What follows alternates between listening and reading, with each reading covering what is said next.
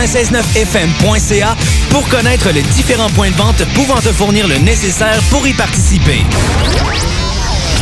Les dimanches, dès 15h, joue avec Chico des Roses et cours la chance de gagner de nombreux prix. On te promet une formule originale et divertissante et en bonus, tu peux gagner gros. Rate pas ta chance, c'est meilleur qu'avec l'Auto-Québec. CJMD 96.9 Lévis.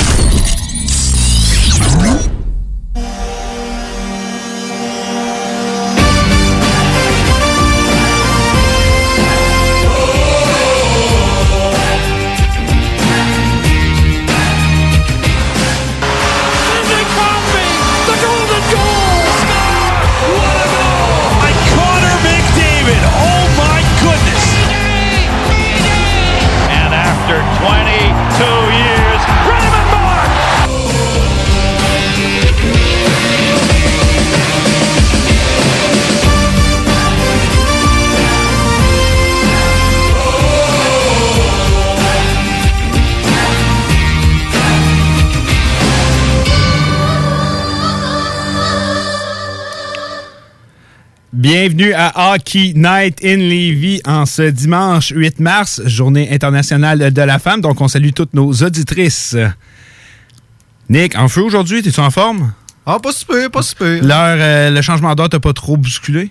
Pas si mal, euh, non. Euh, c'est quand même bien avec euh, mon travail. J'ai jamais besoin de mettre vraiment de cadran. Ben, alors, tu travailles pas très fort, ça. Non, c'est ça, ça aussi. T'es assis, puis... Ouais, c'est pas la job la plus demandante au monde, on s'entend. fait que non, non, l'énergie est là. Aujourd'hui, je, je, pète le feu. Puis l'énergie, je pense qu'on la sent de plus en plus sur la glace avec l'arrivée des séries. Là, la neige commence à fondre, on sent le printemps qui arrive, puis printemps, qu'est-ce que ça veut dire? Ça veut dire série, puis je pense qu'on commence à le voir dès maintenant. Euh, les joueurs, l'intensité a carrément monté d'un niveau et c'est beau à voir jouer. Euh, c'est toujours le fun, les 10 autres dernières games. Premièrement, tu sais, oui, on devrait pas penser de même, mais les derniers points que tu as besoin d'aller chercher pour les séries, c'est là. Et la course, elle est présente autant dans l'Ouest que l'Est. Ben, l'Est, disons que ça se joue à moins d'équipes, mais dans l'Ouest, on s'entend la Pacifique, c'est open. On ne sait pas qui va, euh, finir premier. Les Oilers d'Edmonton, depuis la date limite des transactions, sont en feu. Un certain Leandre Zettel et tout feu, tout flamme produit d'une façon. Tu sais, c'est le premier joueur à avoir atteint 100 points cette saison. Il joue plus avec Connor McDavid. Il a prouvé qu'il avait pas besoin de Connor. Quelle équipe. Des belles acquisitions, Athanasio, Ennis. On en a beaucoup parlé, mais euh, les Oilers d'Edmonton, c'est des équipes qui m'impressionnent le plus euh, dernièrement. Euh, les Canadiens de Montréal, pour ceux qui avaient encore des espoirs de voir faire les séries, je crois que maintenant les gens sont réalistes et que c'est terminé.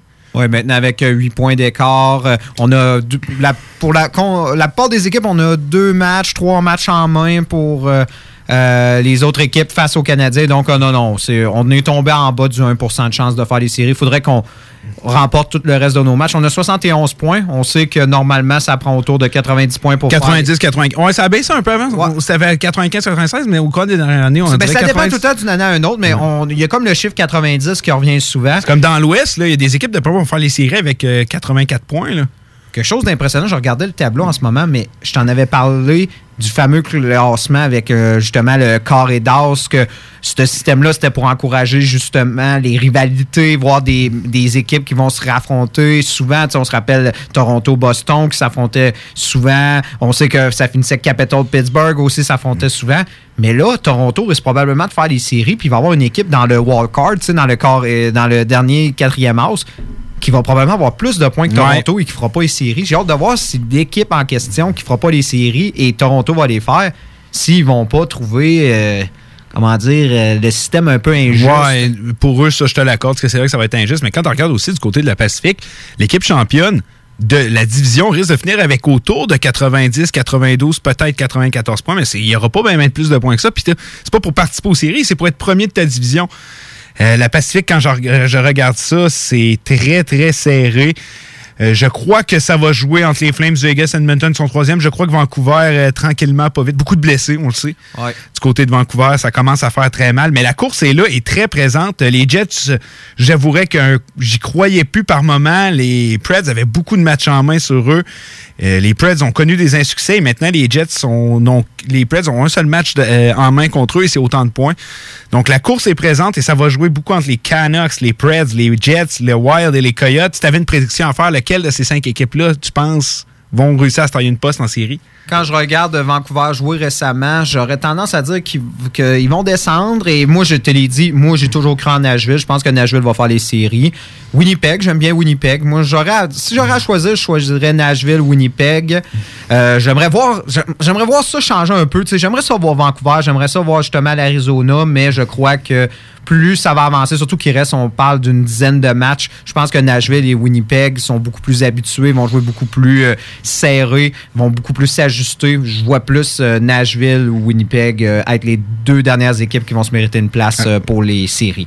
c'est 13 matchs qui restent aux Jets, donc on n'a plus le droit à l'erreur. Il faut plus qu'une fiche de 500, il faut aller gagner le plus de matchs possible, aller mettre le plus de points en banque. Euh, ça s'annonce très intéressant de ce côté-là et ça serait le fun d'avoir une autre équipe canadienne participer aux séries.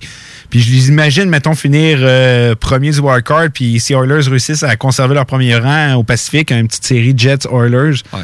Je pense que ça serait Si on aurait un affrontement tout canadien lors de la première ronde, ce serait vraiment vendeur. Premièrement, on sait que si on en a deux qui s'affrontent en première ronde, on en a assurément une qui va passer en deuxième.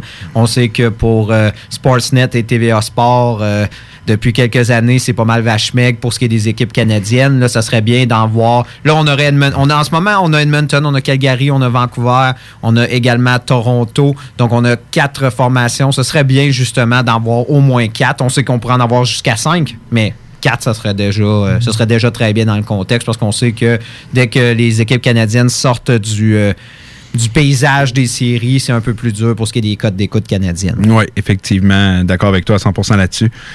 Euh, du côté de l'Est aussi, les Flyers sont en feu dans les temps qui courent. C'est neuf victoires consécutives.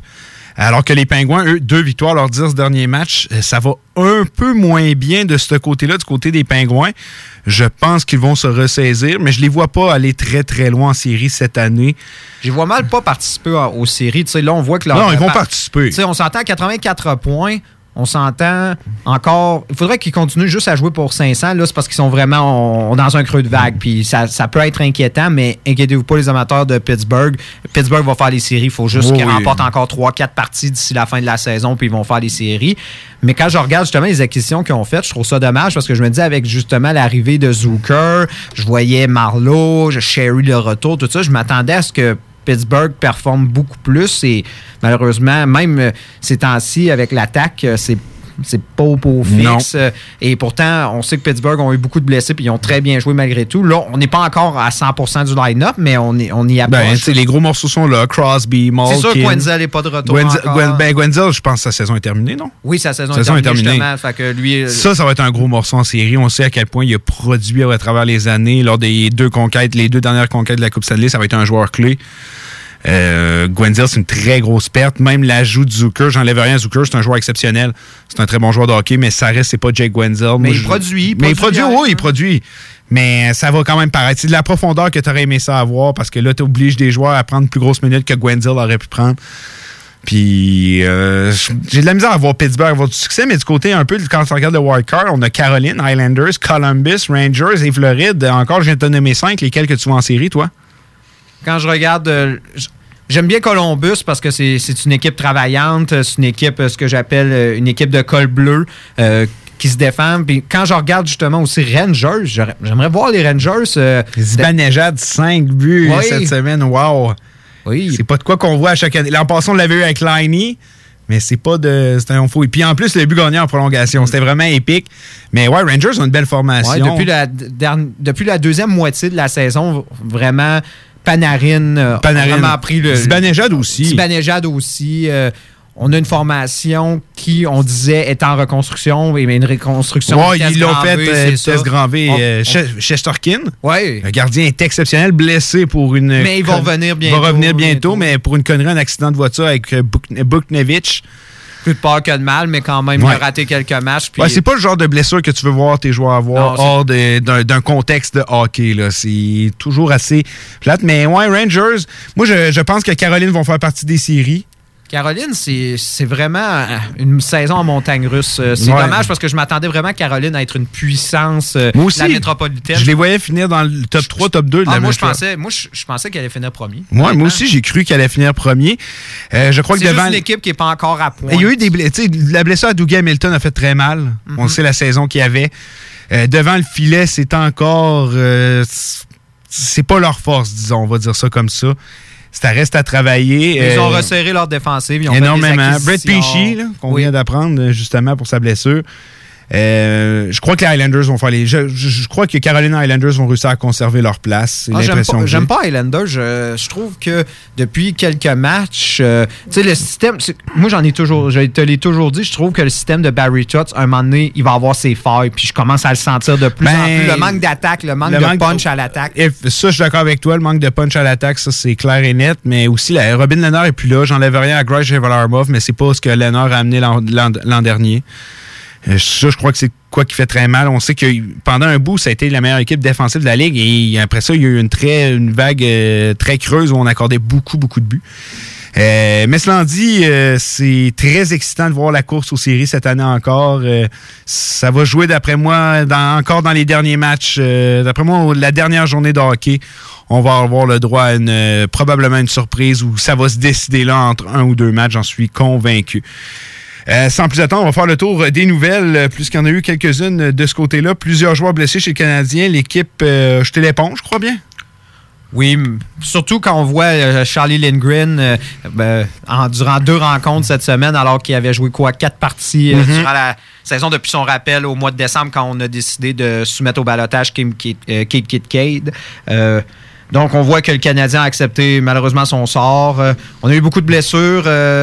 Qui se sont rajoutées. On a eu la blessure de Thomas Tatar cette semaine qui a été frappé. Il a frappé la bande de plein fouet en première période. Je crois que c'était contre le match euh, contre les Highlanders. Malheureusement, il a dû retourner à Montréal.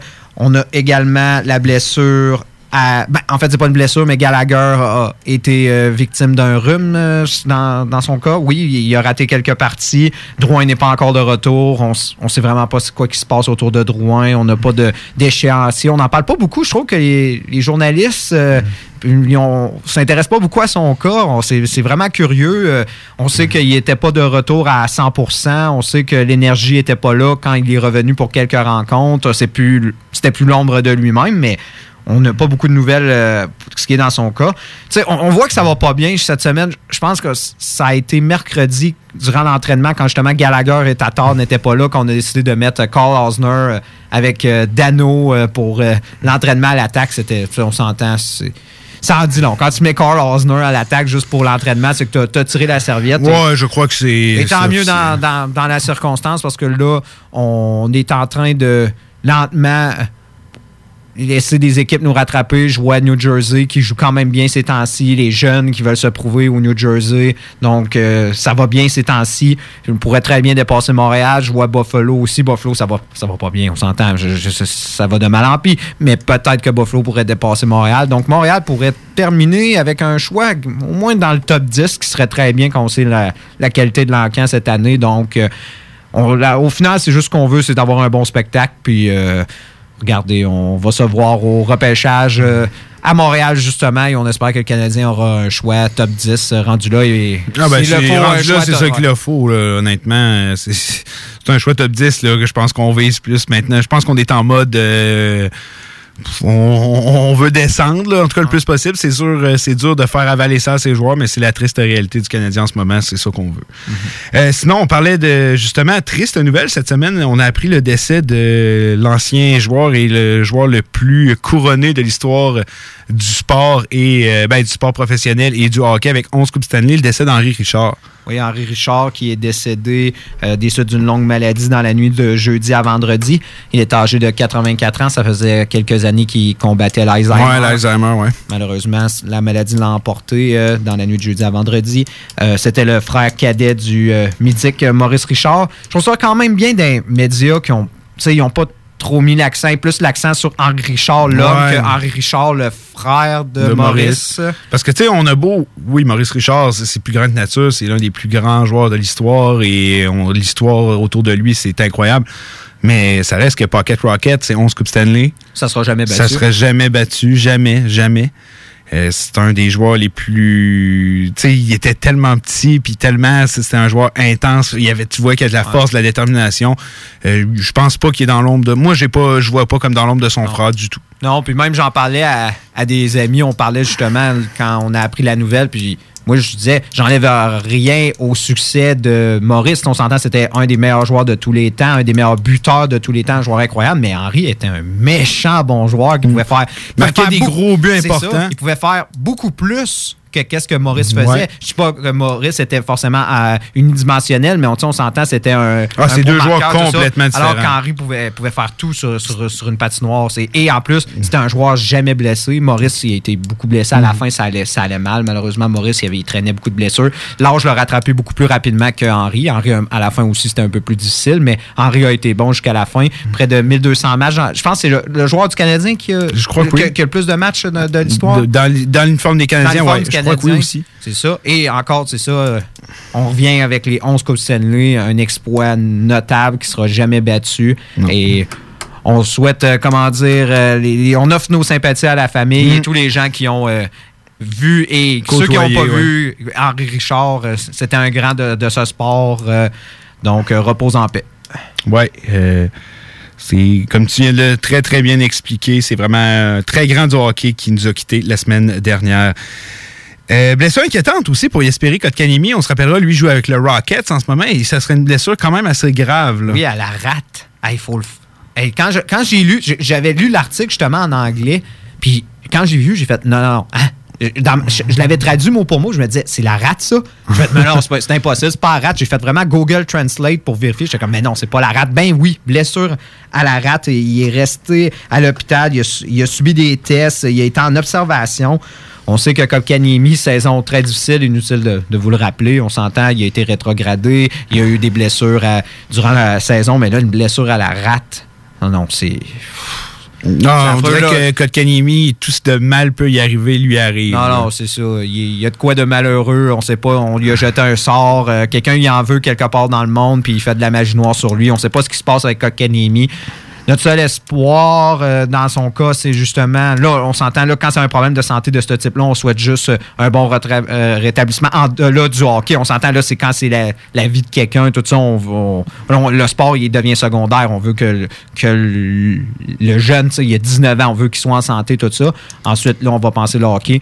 Je pense que ça, pour le reste de la saison, on s'entend, surtout que le Rocket, oui, c'est pas pour les séries, mais on s'entend, c'est c'est très difficile dans leur cas. Je pense pas qu'ils vont faire des séries non plus. On est mieux de garder Kopkaniemi, dire écoute, euh, on va, on, va repose-toi, prends ton temps et ensuite on va revenir à la, prochaine saison. Là, ça, ça sert à rien. En ce moment, tu, tu risques ta santé et ta vie.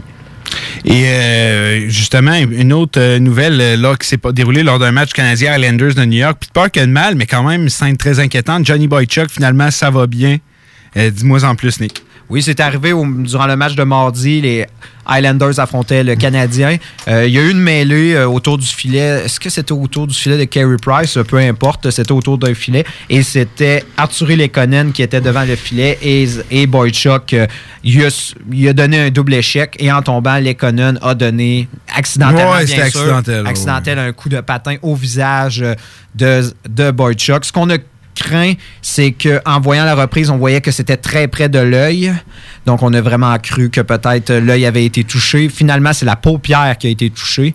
On parle de 90 points de suture, c'est quand même impressionnant dans, le cas. Euh, mais au moins, la vision n'a pas été touchée. Et quelque chose d'étonnant, j'ai regardé ça, mais tu sais, l'Islanders, c'est la troisième fois cette saison qu'un joueur reçoit un coup de patin au visage. C'est C'est vrai? arrivé à Carl Cla- Clutterbuck. OK, ça, je savais Et pas. c'est arrivé également à Casey Ouais, équipes, ça, je m'en souviens, c'est Ouais. vrai. Ces équipes, je m'en souviens. Ouais, ouais, ils ont reçu des, des- des coups de patin aussi. euh, pas- Ah. pas- pas tout- pas les- je me rappelle, ces équipes, c'est pas, au vis- c'est pas au visage. T'as la jambe, si mon souvenir est bon, mais tu sais, des vrais coups de patin, des lacérations dues par un coup de patin. Hey, c'est ce Ils qu'on doivent appelle pas avoir envie de pogner Oilers Edmonton puis Zach Cation. Ah non. Imagine Zach Cation, le coup qu'il aurait donné, ça, a été- ça aurait été si ça aurait eu des euh, comme Zach- euh, Johnny Boychuk. D'après moi, on l'aurait pas revu de la saison. Eh non. Et d'après, on l'aurait jamais revu de la saison. Puis d'après moi, on l'aurait même pas vu en début de saison prochaine. Non, non, non. Euh, non. Mais au moins, plus, plus- plus- de peur que de mal, tant mieux. Même euh, Lou Lamoriallon en parlait. Il semblait même optimiste de revoir euh, de, re- de le revoir euh, crime au courant de la, sais- de, de la saison. Oh, mais Ouais. si euh, tout est réglé, correct, on s'entend, c'est pas de quoi qui est long à guérir. Là. Ben, il va jouer avec une visière Ouais, complète. c'est ça. Esthétiquement, l'important, c'est ça, c'est qu'il faut pas que. C'est sûr, sa vision doit être affectée. Ouais. l'œil- se referme, c'est normal, ça doit être tellement enflé. Ouais, c'est vrai, c'est vrai, j'avais pas vu ça c'est le temps que sa vision revienne, mais en tant que tel, c'est, c'est- ça va être plus esthétique qu'autre chose. Ouais. Au final, il va pouvoir revenir au jeu rapidement. Tant que sa vision n'est pas affectée. Puis bien sûr, ça va être avec la grille complète. Ouais, ça c'est. Moi, j'irais avec une grille complète. Ah Je pense que. Dano a eu moins pire durant la saison, puis il en a porté une. fait qu'imagine Boychuk. Ah, tu niaises pas avec ça, d'après moi, quand ça. Non, tu niaises pas avec ça. Euh, blessure sérieuse, et ça, ça vient faire très mal aux euh, Lightning de Tampa Bay qui ont payé on, on en a parlé beaucoup, on payé le prix très cher pour se forger, on dirait, une équipe pour les playoffs qu'il n'y avait pas dans le passé. Puis là, tu viens de perdre Steven Stamkos. Oui, puis depuis son départ, euh, Tampa Bay, ça, on s'entend, ils, ont ben, une très, très bonne séquence. Ils vont faire les séries pareilles. Ben oui, oui, mais non, non. En, fait, eux, c'est garanti. Ils ont 91 points, tout ça. Ils sont à 100% de chance en ce moment. J'ai regardé Tampa, Tampa, Boston, Washington. Même Philadelphie, maintenant, c'est garanti à 100% de faire les séries. Mm-hmm. Même s'ils perdraient tout le reste de leur rencontre. C'est pas ça le problème, mais là, ils, étaient sur une très bonne séquence. Ils s'imposaient. Et là, on a perdu quelques matchs. Là, on est sur une bonne séquence. On vient de gagner deux matchs. On a remporté le match contre Boston. Un très beau match euh, hier soir. Donc, euh, dans ce cas-là, pour Tampa Bay, c'est quand même ton capitaine, c'est quand même un de tes meilleurs joueurs que tu perds euh, pour le reste de la saison. Euh, c'est dommage dans son cas. Euh, il risquerait de, de, revenir en série si Tampa Bay se rend en deuxième tour. En tout cas, selon, selon les pronostics, mais c'est sûr, on ne le verra pas au premier tour. Mais ton deuxième tour, c'est optimiste. Et ouais, non, c'est une lourde perte pour le Lightning de Tampa Bay, mais je suis convaincu qu'ils ont la profondeur pour pouvoir remédier à ça. Le power play fonctionne quand même assez bien, même en son absence. Oh ouais, l'attaque euh, va très bien. Oui, ils ont l'équipe pour, c'est sûr, mais tu le veux, Steven Stamkos, dans ton effectif. Ah c'est sûr, ça fait très mal, c'est ton capitaine. C'est l'équipe avec le meilleur différentiel de la ligue. Euh, on se souviendra le début de saison effroyable qu'ils ont eu. Fait que ça dit-tu à quel point la machine de ah hockey là, en ce moment, c'est. S'ils oublient le mauvais début de saison, ils étaient pas loin de réégaliser leur record de l'an passé, là, comme ils jouent dernièrement. Ah non, t'enlèves, à peu près les 20-25 premières parties de la saison. Ils, étaient aussi bons, sinon meilleurs que, que l'année passée. Oui, en ce moment, les Flyers, euh, les Flyers, euh, le Lightning, rien à dire contre eux. Et justement, je parle des Flyers, ça devait me dans la tête. Il y a GVR aussi, qui est James Aronside, qui devrait rater une bonne partie des aussi. Oui, une longue période. Dommage aussi pour les Flyers euh, qui euh, sont en bonne position euh, pour les séries. lui, c'est une blessure à la main droite et il devrait rater le reste de la saison. C'est pas son retour potentiel pour les séries. je crois que dans son cas, ça va être réévalué. Une blessure à la main, on sait. On peut faire des pronostics, des fois c'est plus difficile. Sais, Drouin, ça, ça, a été le poignet, tout ça. Tout ce qui est la main, le poignet, c'est on revient au jeu, mais des fois, ça prend du temps à vraiment replacer tout ça. Donc, euh, dans le cas de Jens Van Rensdyke, euh, les Flyers devront se passer de lui pour euh, une longue période de temps. Puis il y avait quand même une il y avait quand même une bonne saison. On parle de 40 points cette saison. C'était il était une excellente saison. Il y avait une bonne saison. Là. Bah, 40 points. C'est ça pour son salaire, c'est parce que, tu sais, Philadelphie, les gars sont payés cher. À 7, ben, ben C'est ça, ils sont payés cher pour ce qu'ils donnent, mais ça reste qu'ils ont des, excellentes. Tu sais, c'était une excellente saison. Mais ça, on va en parler un peu plus tard dans l'émission des Flyers. Euh, saison terminée pour Brett Pesci aussi. Que des mauvaises nouvelles, Nick? Ouais, que des mauvaises nouvelles. Ben, on garde la dernière. La dernière est bonne. Ouais, la dernière, au moins, est pas si mal. Mais, au moins, mais c'est ouais, que, des mauvaises nouvelles. Ça, non, ça n'a pas été une bonne semaine. Le début de mars a été difficile pour euh, les équipes. Mais c'est pas rare. C'est tout le temps ça, on dirait. Là, les, tu traînes les bobos. Le, le, jeu est, plus intense, est de plus en plus intense. Les mises en échec se font de plus en plus. Ils sont plus forts. Si tu traînes un bobo depuis longtemps, ça se peut que ça ressorte dans cette période-là de l'année. Oui. Dans le cas de Péchy, on parle d'une opération à l'épaule droite. Son temps de récupération, on parle de 4 à 6 mois. Autant dire qu'on ne leur verra pas. On non, non, non, On leur verra pas avant le, camp d'entraînement. Lourd de perdre. Péchy, c'est pas un défenseur qu'on parle énormément à travers la Ligue nationale, mais c'est un défenseur très fiable, très polyvalent. Oh euh, qui peut apporter son. un apport offensif pas forcément considérable, mais acceptable. On va dire. Oui, oui, c'est un défenseur de points. C'est ça. Péchy, c'est un défenseur que j'adore, puis lourd de perte. Au moins. Euh, l'arrivée de Vatanen et c'est qui l'autre et euh, Brady Shea? Oui, oui, ça vient pallier, on s'entend. On s'entend la profondeur défensive est là, mais tu sais, tu perds Hamilton, tu perds Pesci, ça commence à faire mal quelque part. Ça, puis ce qui fait mal à Caroline, c'est ça, c'est le temps que ces joueurs s'habituent au système de Rod d'amour et mm. quand ça va mieux aller. Moi, je pense que Caroline vont se défendre pour les séries, mais c'est comme je te dis, c'est une saison en montagne russe. Euh, les gars, ah, tout, va dépendre tout va dépendre des deux. il reste combien? Trois semaines? Euh, de, saison régulière? Non, non, on va finir en avril, donc à peu près. Ah, ouais, trois semaines, quatre, oh non, trois semaines, je vais dire ça, quatre semaines. OK, il reste un mois environ? À peu près un mois, un mois et demi. Ça fait toujours mi-avril. Ouais, il, reste il en reste 15 matchs. Quand ouais, une quinzaine, ouais. Une quinze, ben, c'est ça la moyenne pour les il faut, Il faut que la mayonnaise pogne, c'est ça. Euh, bonne nouvelle, enfin, on va finir avec ça. augmentation significative du plafond euh, salarial à prévoir. Et on sait que l'an passé, on parlait d'une grosse augmentation, ce qu'on n'a pas eu pas du tout. Je pense que ça avait monté de 1,4. 1,5, 1,5, c'est ça. Ouais, très timide comme. Euh, Puis là, on parle d'un gros, là. On pourrait atteindre les 84, 88. On dit dans, le- dans les eaux de 84 à 88,2 millions. Pour vous dire, en ce moment, le plafond actuel est à 81,5 millions. Donc, on dit au minimum. Hey, 88. Au minimum 3,5 millions d'augmentation. C'est c'est énormément. L'année Ah, passée, c'est- c'était 1,5 millions d'augmentation. Là, 3,5 Moi, j'ai l'impression que ça va avoisiner les 85. Là. Moi, je pense que ça se dépassera. Non, quand ils disent l'impression. 88, j'ai de la misère à croire, moi aussi. beaucoup. Hey, mais y a-tu des équipes qui sauteraient de joie en ce moment? Oui, puis ça va faire mal à certains marchés quand je regarde justement le, le Canadien de Montréal, des équipes qui vont espérer justement bientôt que des équipes vont être un peu pris à la gorge avec le plafond salarial. Ça sera pas le cas. Non, non, si ça fait ça, ça sera pas le cas du Non. tout. Non, des, des équipes qui jouent avec la masse, tout ça, je vois des équipes comme Tampa, des équipes comme Boston, des équipes comme Toronto, ils, ils doivent euh, pleurer de joie en ce moment parce que ça va leur donner beaucoup de manœuvres pour l'an prochain. Ah, je pense à des équipes comme Toronto. Winnipeg qui veut se refaire une défensive rapidement. Pour eux, c'est excellent. Euh, les Flyers de Philadelphie aussi, là, avec Ouais. les plusieurs gros contrats. Il y a plusieurs équipes en ce moment qui doivent espérer avoisiner plus les 88 Ouais. que les 84. Ça va aider les gros marchés, nuire, euh, nuire beaucoup aux petits marchés, malheureusement, parce que là, ça va tellement augmenter les salaires de certains joueurs. C'est ça, quand il y a une Penses-tu que ça pourrait refaire un peu ce qu'on avait avant? Parce qu'on s'entend, la Ligue nationale, c'est une ligue de parité. Comme Il n'y a aucun sport qui peut avoisiner la- le hockey en termes de parité dans la ligue. Aucun, aucun. Quand tu regardes. Et c'est grandement dû au cap salarial. C'est gravement dû grâce à ça. Puis c'est le fun là, quand tu regardes. Sais, le pire, le sport, moi, tant qu'à moi, c'est le soccer. Que, tu qu'il y a des ligues, tu en France, il y a le PSG, il y a les autres équipes. Là, c'est carrément ça. Là. Fait que, euh, Ouais, money talk. Hein, on Ouais, ouais, c'est carrément ça. Là. Mais euh, j'espère que ça ferait pas. Tu sais, je, je veux pas revoir un gouffre. Tu sais, on s'entend, là, Détroit, c'est effroyable cette année, mais ça va remonter. Tout le temps, tout le temps Ouais, mais Détroit, c'est une équipe riche. Ouais, c'est ça, c'est une équipe Quand riche. C'est parce que quand ils vont arriver justement avec euh, cette Mais bande ils ont de eu jeux- 20, c'est quoi, 26 ans de playoff euh, de, de suite? Il me semble que c'est 26 ans. Entre- moi, j'ai un souvenir plus 22, mais mettons entre 22 et 26. En là. 22-26, tu sais, maintenant, il faut que- tu sais, c'est- c'est la taxe. Deux, euh, combien là-dessus? Deux Coupes Stanley? Non, même trois. Trois. Trois Coupes Stanley. Maintenant, il faut que tu payes la taxe. Non, même plus, quatre.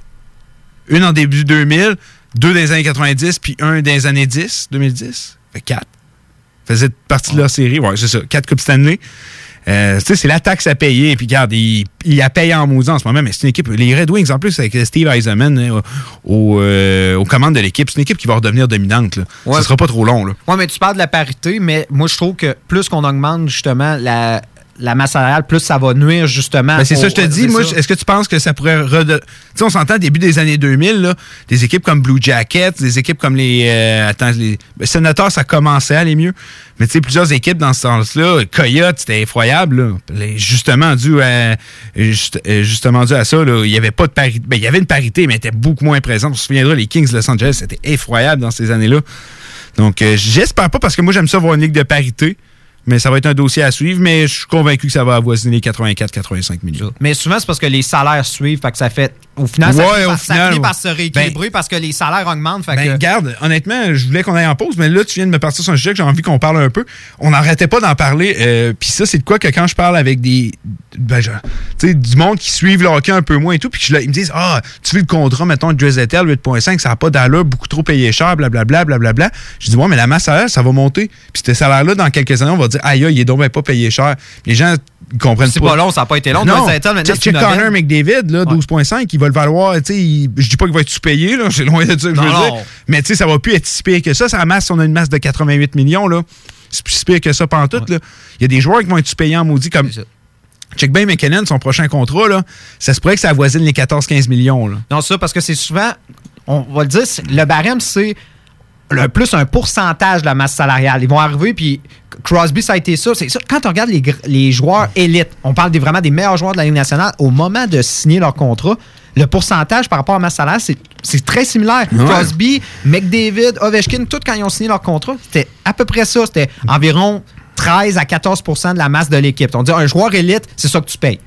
Fait que c'est ça qui va arriver. Fait qu'un des gars comme, qui vont signer des contrats qui sont des joueurs élites comme McKinnon, quand on va arriver avec un plafond salarial, s'il est rendu à 84, quand McKinnon va leur signer, imagine comment il va, il va être payé. Non, tu dis 14, hey, ça pourrait être 15, ça pourrait être 16, dépendamment. Surtout qu'on va signer on, on va signer les contrats télé dans quelques années. Hey, ça va, on sait que les salaires vont exploser quand ça va être rendu là. Ben, c'est comme, ça me fait penser, c'est comme le trio Big Mac puis le salaire minimum au Québec. Ouais. Ça avoisine tout le temps. Il y a, il y a 10 ans, crime, c'était pas cher, ouais, mais les salaires, c'était ça. Ça revient, c'est carrément Non, ça. c'est ça. C'est c'est tout le temps. Le pourcentage est toujours L'inflation. C'est ça. L'inflation. Fait que ça va s'ajuster justement. Fait que au final, moi je pense que non, ça nuira pas aux équipes plus faibles. Moi je pense que ça va, non plus. Ça, va- ça va faire à peu près. La- la- le fait qu'on ait une masse salariale, tu sais, imagine, on, imagine, on disait, c'était à combien, mettons, la masse salariale recule de 10 ans, c'était à 76 millions, ça devait avoisiner ça environ. Puis la parité était déjà présente. Là. On s'entend depuis les années, depuis 2010 et en montant, là, depuis les ajustements qu'on a faits année après année, la parité est présente dans la Ligue nationale. Je ne pense pas. C'est sûr que ça va faire chier peut-être quelques équipes ici et là. là. Les équipes plus pauvres euh, vont peut-être en souffrir un peu, mais je pense que la parité va quand même être présente. Alors, on va aller faire notre première pause. Euh, restez avec nous. En revenant, je pense qu'on va parler un peu des Flyers de Philadelphie. Euh, Qu'est-ce qui explique leur succès en ce moment? Parce que moi, j'étais très réticent en début de saison. Mais Regarde, quand équipe me fait tromper, elle me fait tromper, puis ils ont réussi. Donc, restez avec nous de retour après ces courts messages.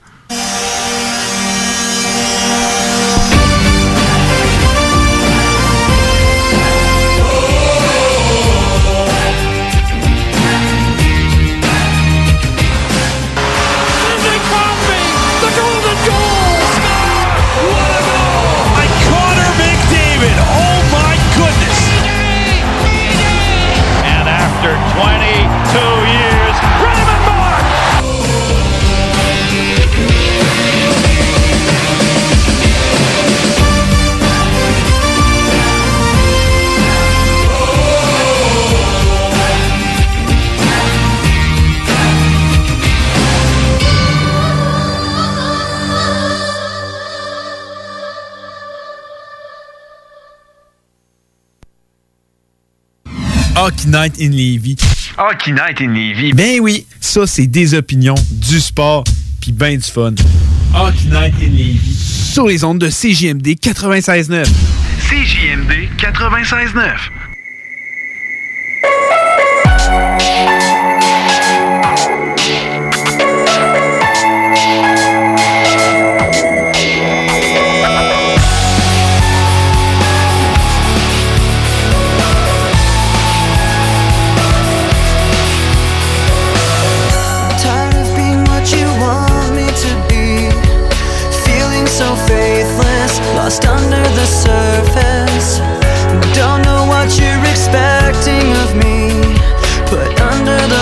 pressure of walking in your shoes.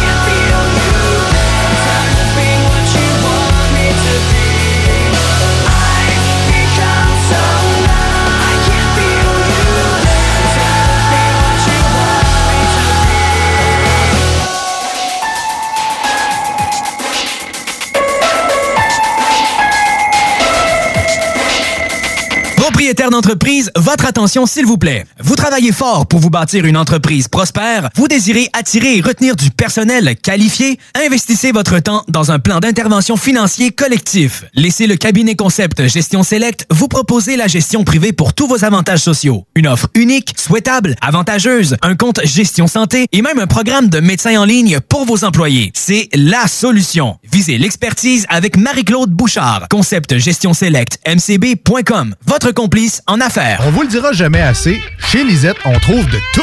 Ah oui, il y a tellement de stock. euh, si t'as besoin de quelque chose, ben tout est là. Eh, tu marches à quelque part, tu te revires, hein, du stock que t'avais de besoin. C'est-tu la meilleure place pour se créer des besoins, coudon? Parce que oui! Et le mur réfrigéré, là, avec les 800 et quelques variétés de bières de microbrasserie, là, la bière que tu veux, ben ils l'ont!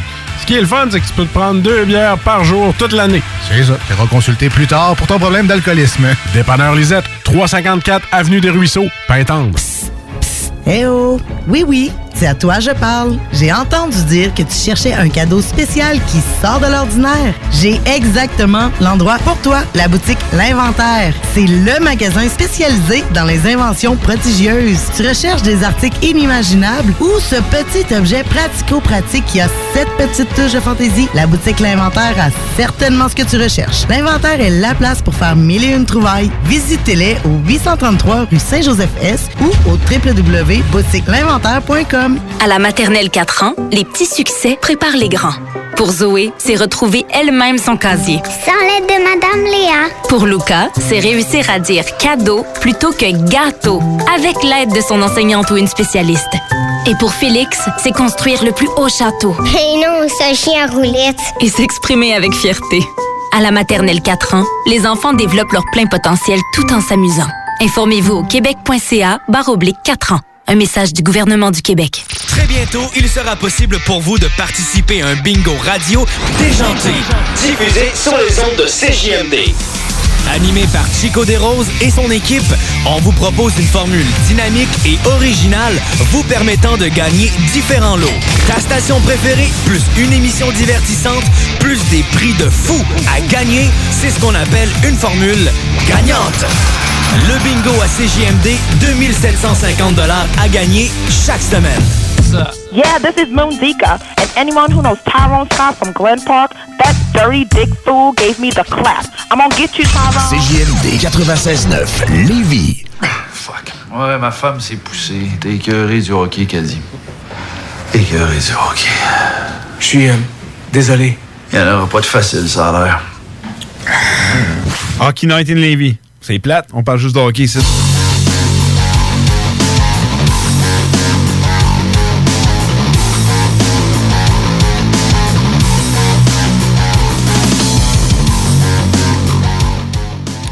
On est de retour sur les ondes de CJMD 96.9 à Hockey Night in Levy. Encore une fois, on vous invite à venir nous suivre sur nos réseaux sociaux, que ce soit Twitter, Instagram ou Facebook sur le HNL 969. Avant la pause, on vous a dit qu'on parlerait des Flyers de Philadelphie et euh, c'est ce qu'on va faire. On est des hommes de parole. Euh, les Flyers de Philadelphie, neuf victoires consécutives, comme on disait un peu plus tôt dans le reportage. Cette équipe m'impressionne énormément. On, ça n'aura pas été nécessairement le meilleur début de saison de leur côté. Mais depuis un moment, c'est- tu sais, Nick le dit avant la pause, sont à- ils vont les faire les playoffs, sont assurés. là. Ils sont 89 points, je crois. en ce moment. 89 points. À égalité avec les Capitals de Washington euh, pour le premier rang de la Metropolitan. Euh, Qu'est-ce qui explique ce succès? Car moi, quand tu m'avais. Quelqu'un m'avait dit, les Flyers cette année, euh, où tu les vois? Je les voyais se battre pour les séries, mais pas nécessairement les faire. Et là, ils se battent pour la première place de la Metropolitan. C'est quand même assez impressionnant. Euh, on le sait qu'il y, a eu re- il y a eu beaucoup, beaucoup de changements au niveau des Flyers euh, lors de la dernière été. Euh, on a repatrié un certain. Van Riemsdyk, c'est ça? C'est, l'été. Ouais. C'est ça. Je sais plus ça, ça faisait un- On a repatrié James Van Riemsdyk. Euh, il y a un certain Carter Hart qui est arrivé. Euh, via le repêchage. Ben, il avait, lui, il avait joué quelques matchs l'année, dernière, ouais. l'année dernière, mais là, il est arrivé pour vrai cette saison euh, en tant que numéro un. Euh, changement derrière le banc. euh, puis tout qu'un changement, quand tu vas chercher un gars d'expérience comme Alain Vigneault, puis qui prend un certain Michel Terrien, puis Yeo avec lui, je crois Ouais, aussi. Mais je pense que c'est la principale raison du succès. moi, ben, c'est ça que vois aussi. trois entraîneurs d'expérience, c'est des entraîneurs-chefs qui ont eu du succès. Puis en plus, Yeo a toujours été jugé comme un très bon, très bon communicateur avec ses joueurs. Mhm. Non, mais c'est ça, tu vas chercher, on, connaît Michel Taillon, on sait que c'est un très bon euh, entraîneur de sais, C'est un, c'est un gars qui sait justement, c'est un bon tacticien, il sait justement comment se servir de C'est sa sûr que la communication, c'est pas Mais sa la force. communication, c'est pas sa force, on va se le dire. C'est un gars également très bon dans la préparation des équipes. On sait que son équipe, habituellement, a tout le temps du succès rapidement. Ça n'a pas été le cas avec euh, euh, le Philadelphie cette année, mais normalement, c'est un gars qui était reconnu pour que ses équipes soient prêtes rapidement. On a habituellement des excellents débuts de saison. euh, de- Michel Tarrant a toujours été reconnu pour ça. Et comme on disait, c'est un excellent tacticien en moment de match. On l'a dit, son défaut, c'est que c'est quelqu'un. Mais il a, dû, il a dû un peu changer parce que quand il y a eu justement la vague de- des. Tu sais, on en a Ouais, parlé un peu. Ben, Brière en a parlé, certains Ouais. gars en ont parlé, mais rien pour que. Tu sais, Mark Crawford, il a été, il a été sanctionné, puis il est revenu après, mais tu sais, il y a eu des histoires qui ont sorti, puis le monde dit hey, Mark Ouais, Crawford mais- avant, c'était épouvantable. Michel Mich- Tarion devine, ça devait Michel. Terrien, c'est ça, ça devait l'être. Je pense pas que, tu sais, il n'y a, pas eu, d'après moi, d'histoire grave, mais c'était juste, je pense, manque de respect. là. On a tous entendu parler de l'histoire avec la cigarette, là, quand il attendait ses joueurs euh, en fumant, puis crachait la puff d'en face. tu sais. Après moi, ça, euh, c'est très- c'est quand- ça doit être quand même assez mal vu, encore moins aujourd'hui. là. Euh, mais une autre, moi, une des raisons que je pense que les Flyers connaissent du succès cette année, c'est quand tu regardes leur. euh, on va partir du gardien au défenseur. Premièrement, on a un jeune gardien en Carter Hart que plusieurs euh, aiment comparer justement à Carey Price. On se souviendra, lui, avec, avec l'équipe Canada Junior, il est pas là, on la gagne, il a pas la médaille d'or. Carter Hart, euh, puis il est âgé de quoi, 21, 22 ans? Euh, 21. 21, je pense. Ouais. Tu peux euh, tu me chercher ça, s'il te plaît. Euh, c'est un jeune gardien de but. Donc là, tu pars avec un gardien, oui, un peu 21. 21 ans. C'est incroyable, là, 21 ans, puis à connaître du succès comme ça en Ligue nationale. Ce gardien-là va probablement, tu sais, je vous l'assure, son nom va être sur un Vézina un jour, c'est sûr, à 100% Puis ça va être un gardien élite. On va être dans les meilleurs gardiens. Ça va être l'un des gardiens. Les... Puis ce qui, ce qui est le fun, c'est qu'arrivé à 21 ans et tout, quand il va être le temps de signer son contrat, là, là, tu vas pouvoir signer un contrat de fou pendant longtemps. Puis tu le sais qu'il va être là longtemps comparé à, justement, à lui qu'on le compare. Kerry Price a le signé à 29 ans. 20 20 non, 28 ans qu'il a signé son gros contrat, je pense. Non, 29 ans. 29 ans. 29 ans qu'il a signé son gros contrat. Euh, donc là, tu pars là, tu pars avec un gardien meilleur. Défensivement, j'ai toujours détesté la défensive des Flyers de Philadelphie. Je trouve que c'était mal bâti, qu'il y beaucoup de défenseurs à problème, que je veux dire par là, créent des revirements. Mais ça a beaucoup changé au courant de la dernière saison. On a Provorov toujours là, que Provorov s'est rendu leur défenseur numéro un sans aucun doute. C'est un joueur très solide. On a échangé Goudas pour aller chercher un certain Niskanen. Niskanen, c'est la polyvalence. C'est un défenseur d'expérience, deux coupes Stanley. Qui joue bien avec Provorov. Qui euh, joue très très bien avec Provorov. Fait que ça fait une paire très intéressante. Là, déjà, là, tu t'es allé chercher une dynamique un peu différente que tu n'avais pas dans le passé. Euh, L'émergence de Travis Synham. On le sait, il n'avait jamais joué vraiment à temps plein jusqu'à maintenant. qui est devenu maintenant un peu leur troisième défenseur. Troisième, Philip Myers, le, le gros défenseur, Ouais. lui aussi. c'est Les deux belle ensemble, c'est une belle paire, hein. C'est une très belle paire, c'est une belle surprise. Et, euh, t'as vu, t'as l'ajout de Justin Brown sur une troisième paire, c'est bien correct. Avec On Robert avait Hack, critiqué cette acquisition-là, on avait payé cher. Pour on avait Brown payé très cher, mais pour le rôle qu'il y a avec les Flyers, oui, ça reste payé cher, mais il y en avait besoin. Et là, la défensive, sans être extraordinaire, c'est loin d'être l'une des meilleures défensives, mais c'est une défensive mieux bâtie. On a des joueurs Beaucoup pour plus équilibrés. plus équilibrés. Euh, Gottesberg n'est même pas là en ce moment et j'ai l'impression qu'il ne manque pas nécessairement aux Flyers de Philadelphie. Euh, si vous suivez l'émission, vous le savez que je suis pas un fan de Gottesberg, mais vraiment pas. Puis je dis pas qu'il y aurait pas sa place dans l'équipe loin de là, là. Tu le veux en power play, tu le veux, mais moins de minutes. Mais quand tu parles en ce moment, tu sais, c'est- quand même c'est Robert Hagg qui le remplace en ce Robert moment. Hagg. Puis il y a autant de points que Gotisberg qui serait supposé d'être l'attaque. Et Ben, n'est pas blessé là, en ce moment. C'est ça, non? pas blessé, il ne joue pas. Euh. Alain Vigneault ne l'aime pas du tout, là, euh, Shane. Et euh, je vous confirme qu'il ne sera pas de retour avec les Flyers la saison prochaine. Très difficile à échanger. Avec Ah, ça va être échangeable. Parce que s'il ne produit pas, on s'entend en ce moment, il y a une saison de 12 points. Non, mais 41 ce ce que je veux dire, s'il n'est pas échangé, il, rejoue- il, il rejouera pas avec les Flyers, j'en suis convaincu. L'an prochain, il ne sera pas là, j'en suis convaincu. Tu passerais candidat pour un rachat de contrat. Peut-être. que- Moi, je pense que ça pourrait aller jusque-là. Honnêtement, Gottisberg, moi, pour moi, c'est c'est l'un des défenseurs. C'est un défenseur que ça fait. Ça- dans la nouvelle mentalité de, de cette équipe avec Vigneault, puis non, non, effectivement. Puis, c'est, puis tu vois que Vigneault, on lui a donné justement des éléments pour mettre en valeur ce type de système-là avec des gars très responsables comme Couturier. Là, on est allé chercher Kevin Hayes, on a deux centres aussi. On, a- on vraiment bâti une équipe. Payé cher, mais ouais. Payé très cher, non, mais on, se dit- mais on en parlait justement. Moi, je trouve Voracek est payé cher en ce moment. Giroud est payé cher en ce moment. On a beaucoup de joueurs qui sont payés cher dans cette équipe-là. Mais on a des joueurs qui sont capables de jouer très bien dans les deux sens, qui sont physiques, qui sont gros, difficiles à jouer contre. Non, sérieusement, c'est une équipe qui était bâtie pour que Alain Vigneault en face une excellente équipe. Il fallait juste justement que les gens adoptent ce système-là et c'est ce ça qui est arrivé. C'est ça qui est bien parce que ça aurait pu très bien. Comme je te dis, moi, je- ce que je craignais de cette équipe-là, c'est qu'il y a eu des conflits de personnalité parce que tu vas chercher trois anciens head coach. C'est des Ouais, gars qui étaient des entraîneurs je pense, Vigneault, euh, Terrien, ça a toujours été des très bons amis. Oui. Ça, c'est connu. C'est de très- deux très, très, très bons Ouais, amis. tu vas être de très, bons, de très bons amis, mais tu sais, travailler ensemble. Ouais, non, ça, c'est sûr. C'est sûr, mais habituellement, tu pars au moins avec une petite. ça se peut que ça n'aurait pas fité le travail, mais les deux gars s'entendent.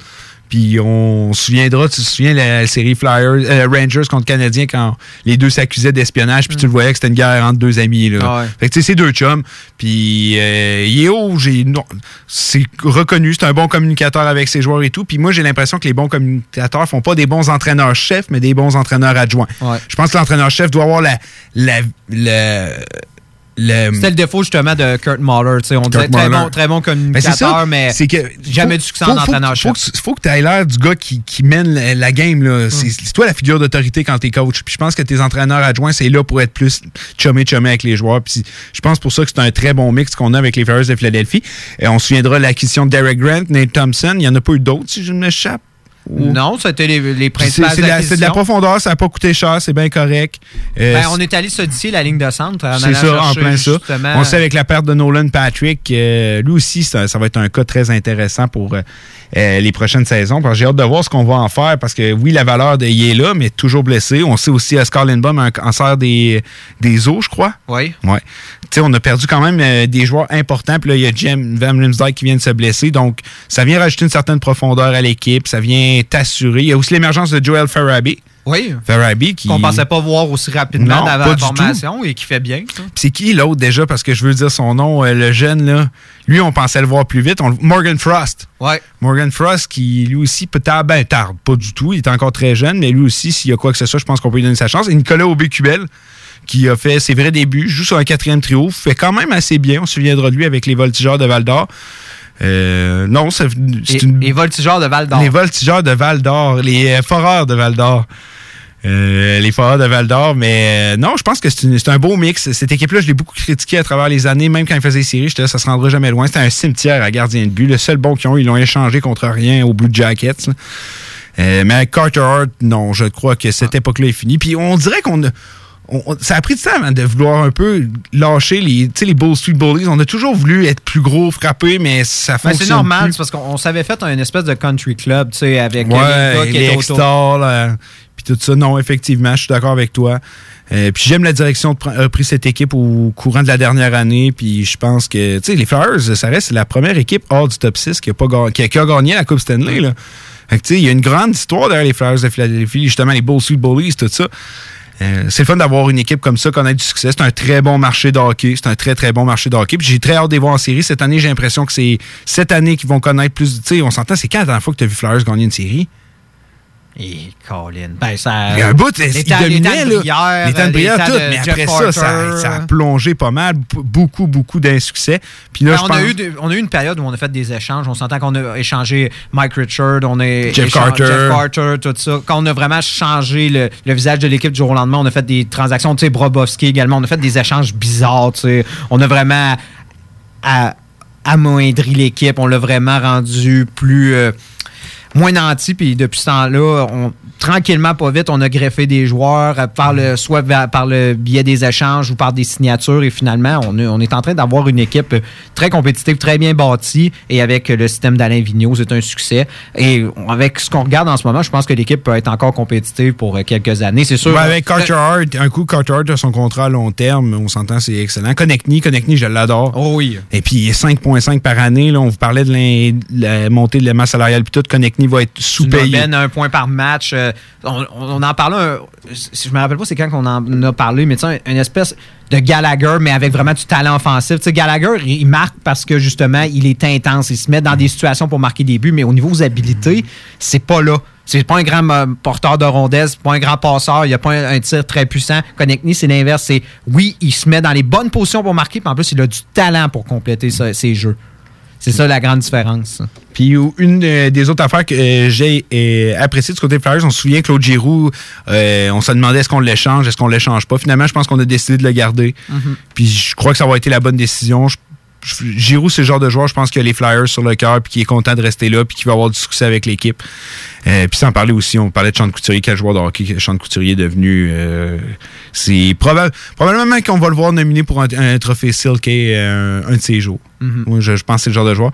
Donc, Flyers de Philadelphie, une équipe qui m'a beaucoup impressionné. Je leur lève mon chapeau parce que je les voyais pas là pantoute. Puis non, honnêtement, très, très, très surpris des Flyers de Philadelphie.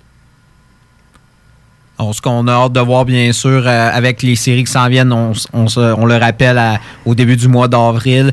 Est-ce que Philadelphie, rendu où est-ce qu'ils sont, est-ce qu'ils pourraient même euh, être la première équipe de la Metropolitan? Ben, est-ce qu'ils pourraient dépasser pourrait. Washington? Ensuite, voir quel affrontement, ça, quelle équipe qu'ils vont avoir, euh, quelle équipe qu'ils vont affronter. Parce que quand on regarde, on se parlait justement du wildcard, le wildcard va être très serré. On ne sait pas encore quelle équipe qui va s'y greffer.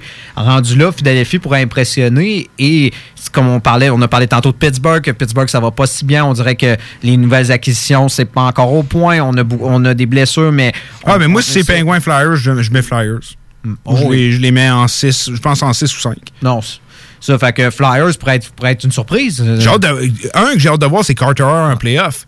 J'ai hâte de voir comment il va réagir le kid de 21 ans. Non, ça va être tough. Ça va être dur, mais il- s'il y a bien un gars qui peut Mais venir- c'est ça, il y a- il y a un- ça reste qu'il y a des nerfs d'acier. tu sais. Ah oui. On s'entend, je pense qu'il n'y a rien de plus formateur qu'être gardien pour Team Canada en championnat du monde. Si tu veux voir de quoi tu es fait, c'est là, c'est là qu'on a vu des gardiens, justement, des gardiens qu'on disait exceptionnels avec d'immenses talents.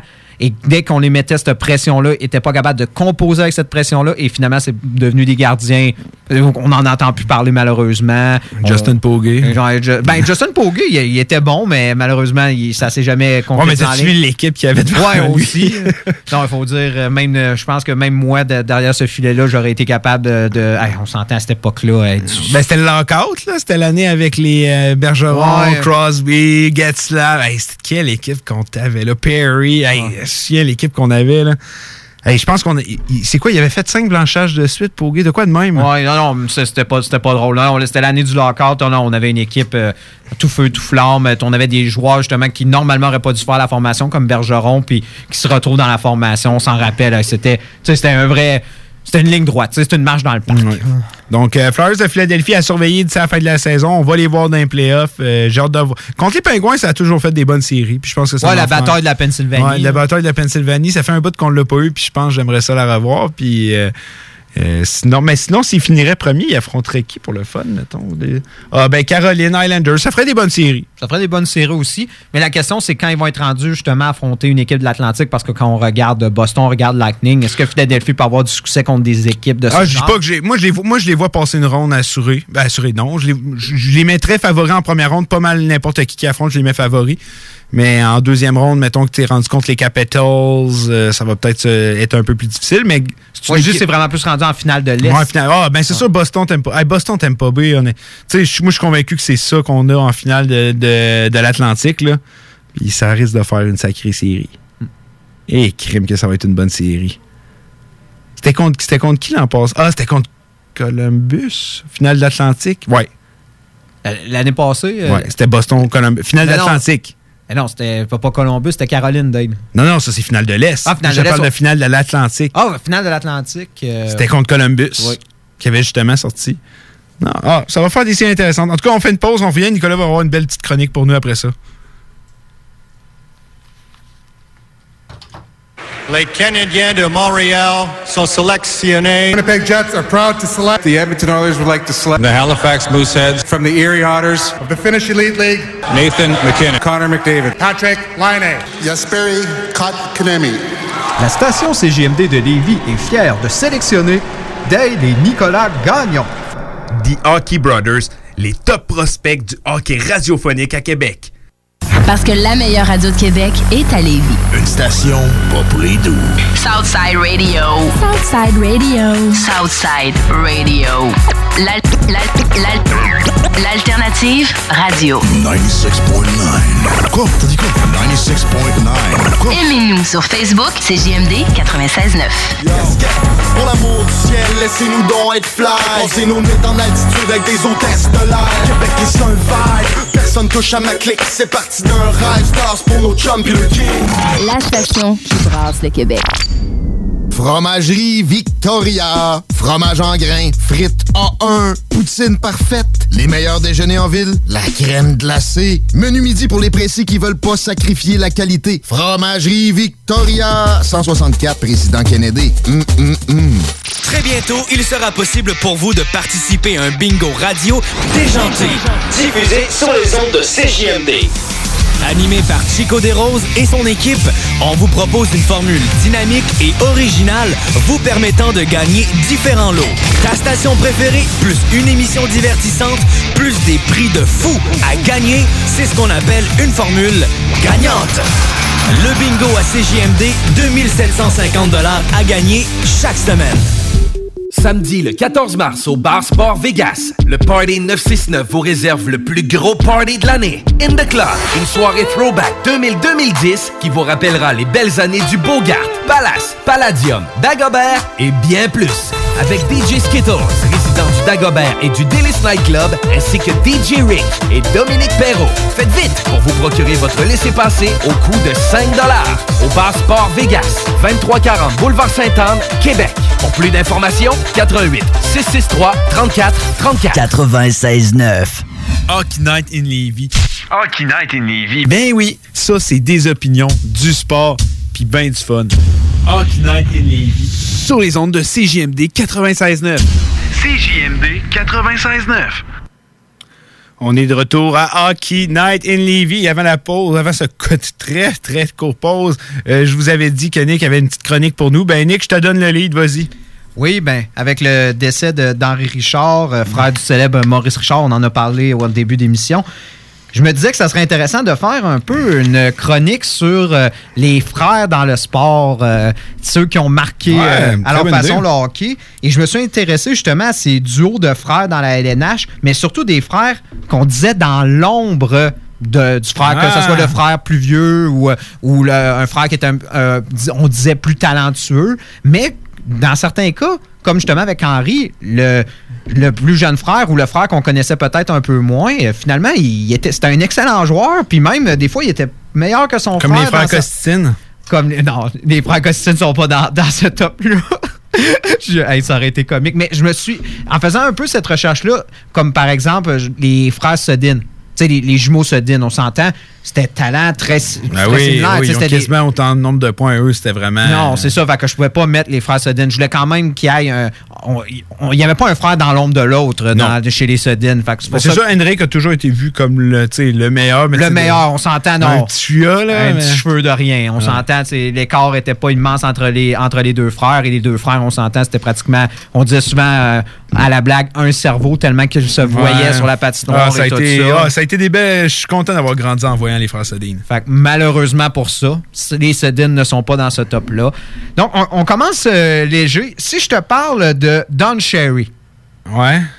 On connaît tous Don Cherry, Ouais. le célèbre euh, ex-animateur déchu de la soirée euh, canadienne du hockey. Ouais, Coach Corner. Ouais, coach, du Coach Corner et justement ancien entraîneur de la Ligue nationale qui n'a jamais remporté la Coupe Stanley à ce poste. Euh, Deux finales, si mon souvenir est bon, avec Boston? Ouais, avec Boston, je pense que oui. Deux finales, Ouais. mais jamais, non, jamais, jamais Mais remporté ça a la été Coupe dans les dizaines des... Ouais, ouais, ouais, c'est ça, deux finales.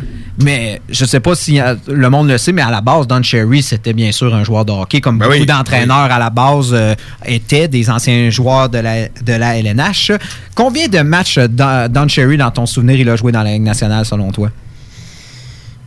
Euh, 2 300, me semble. Non, un seul. Un seul? Un match de série avec Hein? Boston. Il a joué plusieurs matchs dans des ligues plus mineures ensuite, mais il n'a qu'un Je savais seul- qu'il n'avait pas joué beaucoup, mais OK. ah, là, un seul match en série avec euh, Boston. Donc, euh, on veut dire, sa carrière de joueur, c'était pas un joueur exceptionnel, loin Non, de là. non, Non, non. Mais si je te parle de son frère, Dick Sherry, est-ce que ça dit Ah, quelque Dick chose? Sherry, le nom me dit de quoi? Je savais Ouais. même pas qu'il était... Hein, ben oui, Ben, Dick Sherry est le frère plus jeune de Don Sherry, 4 ans son cadet. Lui, il a eu une carrière quand même dans la Ligue nationale, Dick Sherry. Euh, il a joué durant les années 50 et 60. Il a joué 145 parties. Pas forcément exceptionnel, mais, mais- il s'est rendu dans la Ligue nationale. C'est Ouais. rendu. Donc, 145 games dans la Ligue nationale, c'est... Ah, c'est c'est 144 de plus que son frère. Ah ouais. Et en plus, il a récolté des points. Il a eu 24 points dans la Ligue nationale. Donc, au moins, il a eu une carrière dans la Ligue nationale. Et à la différence de son frère, je pense qu'il peut se promener un peu partout sans, sans se faire cracher dessus ou dire des Ah. des- donc, euh, on se souviendra pas de Dick Sherry forcément. On va se rappeler beaucoup plus de Don Sherry, mais pourtant, Dick Sherry était un meilleur joueur de hockey que son, Ah, ben, que son frère. ça intéressant. Ouais. Donc, là, je vais dans la famille Sutter. On se Ouais, là, les Sutter, Il fallait euh, qu'on en parle, ça. Si je te parle de Daryl Sutter. Daryl Sutter, on le connaît bien, surtout pour sa carrière d'entraîneur-chef avec euh, Chicago, San Jose, Calgary et bien sûr Los Angeles, avec qui il a remporté deux Coupes Stanley. Ça a été un excellent joueur de hockey également. On parle d'un- allié. Euh, si mon souvenir, c'est un allié droit, si mon souvenir est bon. Euh, J'ai peur de me tromper, mais c'était un allié qui a quand même euh, eu son lot de points dans la Ligue nationale. Il a eu 161 buts, c'est quand même notable, en 8 saisons. C'est quand, même- quand même impressionnant. Mais si je te parle de Douane Sutter, est-ce que ça dit quelque chose? Douane, non. Douane, on, on se rappelle pas de Douane Sutter, mais pourtant Douane Sutter a, fait des- a eu des meilleures performances que son frère euh, en tant que en tant qu'allié. Lui, il était. Lui, c'est ça, c'est vrai. Les frères. Le, Darrow jouait à la- à l'aile droite et Douane jouait à l'aile gauche. Mais Douane a eu quand même 731 rencontres dans la Ligue nationale. Donc, euh, et si mon souvenir est bon, euh, c'est 300 matchs de plus que son frère, que, son frère Da- que son frère Darrell, et il a inscrit 342 points. Quand même. Donc, euh, quand même, un point aux deux games. C'est quand, même- quand même intéressant. On s'entend, c'est quand même un, un- un excellent allié. Euh, euh, il y a eu de, de bonnes saisons, plusieurs saisons de 40 points. C'est un joueur très constant. Contrairement à son frère Darrell, il y a eu des bonnes saisons. Il y a eu des saisons de 60-70 points, mais malheureusement, la, fin, la fin de sa carrière de seulement 8 saisons n'était pas, était pas exceptionnelle. Des blessures puis d'autres d'autres histoires autour de ça. Mais Douane, on se rappelle pas de lui. Tu sais, je t'ai dit Douane, personne ne se souvenait de lui. Et euh, bien sûr, les deux sont dans l'ombre de, de deux- d'un autre euh, grand joueur dans la famille. On parle bien sûr de Bren Sutter. Lui, euh, on s'entend, pas besoin de présentation. 800, 829 points dans la Ligue nationale, plus de 1000 parties dans la, dans la, dans la Ligue nationale. Et Douane, pourquoi j'ai pourquoi j'ai préféré prendre Douane à la place que d'autres euh, parce qu'on s'entend il y a sept euh, Ouais, ils ont ouais, eu sept, sept. frères qui ont joué dans, dans la Ligue nationale ou que Même des fils, Brendan. oui, c'est ça. Il y a des fils qui ont joué dans la Ligue nationale. Donc, la famille Sutter, c'est une famille d'athlètes, c'est une famille de joueurs de hockey. Mais Douane a été également euh, entraîneur-chef. Oui. Il a suivi les traces de son frère Darrell.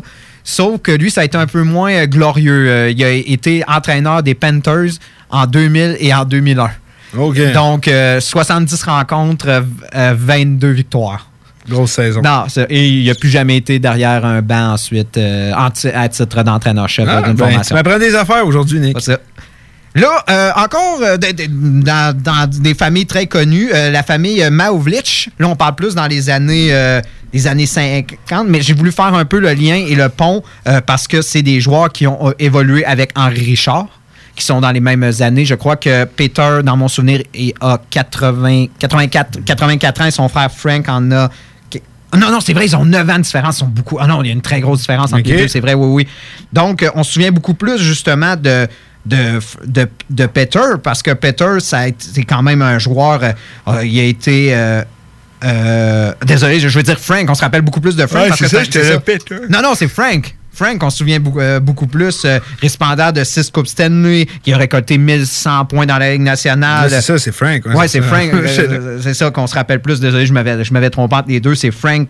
Parce que je me suis mêlé avec Peter, euh, avec les frères Stachny. Ok, C'est ouais. Peter, c'est celui qu'on, se rappelle Ouais. plus. Fait que, non, c'est en fait c'est Frank qu'on se souvient de, le, le plus. Mais son frère, justement, Peter, qui il n'est pas en liesse. Il a quand même remporté 4 Coupes Stanley. Il a fait 773 points en 884 Ok, games. Puis pourtant, ça me dit. Non, c'est ça. Même, il me dit rien. Frank, je sais très bien c'est qui. Frank, on le connaît beaucoup aussi parce qu'il a été très actif après le hockey. Il a été euh, sénateur, entre autres. Euh, il a eu une carrière politique également. Ça a été un, un porte-parole parce que lui, euh, durant sa carrière dans la Ligue nationale, il a souffert de dépression, d'anxiété, tout ça. Et il a été opéré même quelques fois en santé mentale pour ces raisons-là. Donc, c'était un.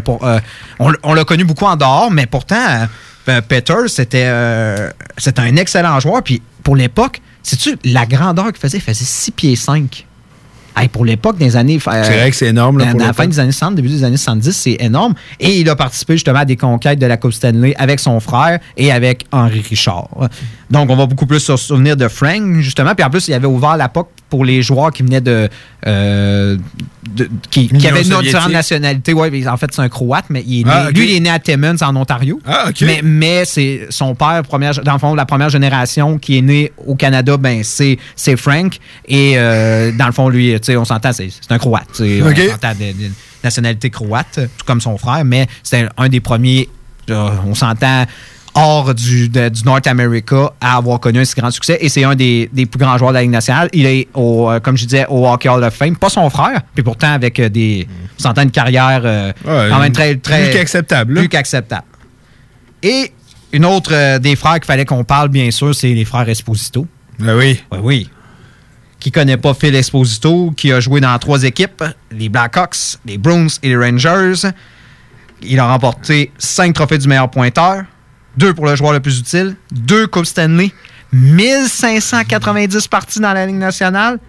Ah non, 1282 et 1590 points. Ah, c'était. Ah non. C'est l'un des plus grands joueurs de Ouais. son époque. Ouais. euh, Puis on- même, euh, je me rappelle quand ils ont fait le top euh, des meilleurs joueurs euh, du siècle, je pense qu'il était 18e si mon souvenir est bon. Tout- Toutes positions confondues. 18e. Donc, c'est, on pourrait dire, si on fait un top des meilleurs joueurs de l'histoire, il, est- il est assurément dans le top 20 d'à peu près tout le monde. Ouais. Mais son frère, Tony, c'est- il s'est quand même démarqué en tant que, que gardien de but, lui. Mhm. C'est ça qui est étonnant. C'est rare de voir des. des- habituellement, c'est. On, ça gravite toujours dans les mêmes positions. On, se- on se rappelle, tu sais, les frères Miller, par exemple, un est un gardien, l'au- l'autre, euh, c'est c'est un, Drew, c'était c'était un défenseur dans mon souvenir. hein? Non, c'est un attaquant. Drew Miller. Drew, c'est un attaquant. C'est un centre. attaquant, oui, c'est vrai, c'est un centre. J'avais complètement oublié, mais c'est rare, tu sais. La Ouais, combinaison, rare. Je- je- mais en ce moment, je suis en train de réfléchir, voir si je n'aurais pas. Continue, puis. Ça, ben, sais-tu souvent c'est quoi la raison qu'ils disent? Mais c'est parce que, tu sais. Ah, Lundvix. Ah oui. Les frères Lundvix. Les frères Lundvik, c'est ça, mais c'est rare parce que souvent, pour les familles, c'est mieux que le, ça soit de la même position puis qu'ils jouent. Pourquoi? Parce que le plus vieux va donner ensuite l'équipement, alors que quand t'es gardien, ben, t'es obligé. c'est- deux poches de hockey à chaque fois qu'il faut que tu changes. Que Ouais. Mais oui, euh, Tony a quand même eu une carrière notable et quand même euh, des, des- des records. Euh, on parle d'un gardien qui a 423 victoires derrière la cage. Est-ce que tu. Hey, moi, j'avais complètement oublié, mais. Au départ, euh, Tony a joué avec le Canadien de Montréal. Est-ce que tu te souvenais de ça? Mais je, je le savais, mais j'avoue que tu me l'aurais dit de même. Je mais ouais, ça, je le savais qu'il a, déjà appartenu avec le Canadien de Montréal. Oui, puis mais c'est surtout avec les Blackhawks qu'on l'a qu'on l'a Ouais. Tony sa- tu parles, c'est Blackhawks. C'est hein. ça, surtout avec euh, sa saison recrue, avec la formation, 15 blanchissages, tu sais, euh, on- qui a remporté le trophée Vizina ainsi que le trophée Calder. Est-ce que tu te souviens d'un d'un gardien qui a, qui a remporté le trophée Calder et le trophée Vizina la même année? Je pense que c'est le seul. Ça, honnêtement, On, on a connu des gardiens qui ont remporté le trophée Calder. Oui, oui, oui, Ray- oui, Ray oui. Croft, par exemple. Steve Mason. Oui, par exemple, mais qui remporte en plus le trophée Vizina. Non, ça, j'avoue. Ça, c'est vraiment étonnant. Et euh, en plus, euh, c'est lui qui a, qui a débuté le style papillon. Je sais pas, tu sais, on a beaucoup associé ça à Patrick Roy. On disait, mais c'est pas Patrick Roy qui a inventé le Non, style il l'a papillon. popularisé. Il l'a popularisé, l'a perfectionné. Ouais, il l'a perfectionné, mais le popularisé. premier gardien à l'avoir employé, c'est Tony. Puis c'est c'est ce qui le démarquait des autres gardiens, justement, c'est ce style.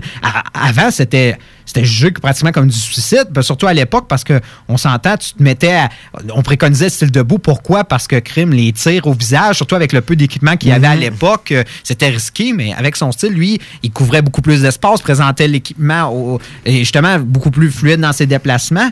Et ça a été le premier à préconiser ce style. Et bien sûr, comme on a dit après, Roy l'a perfectionné.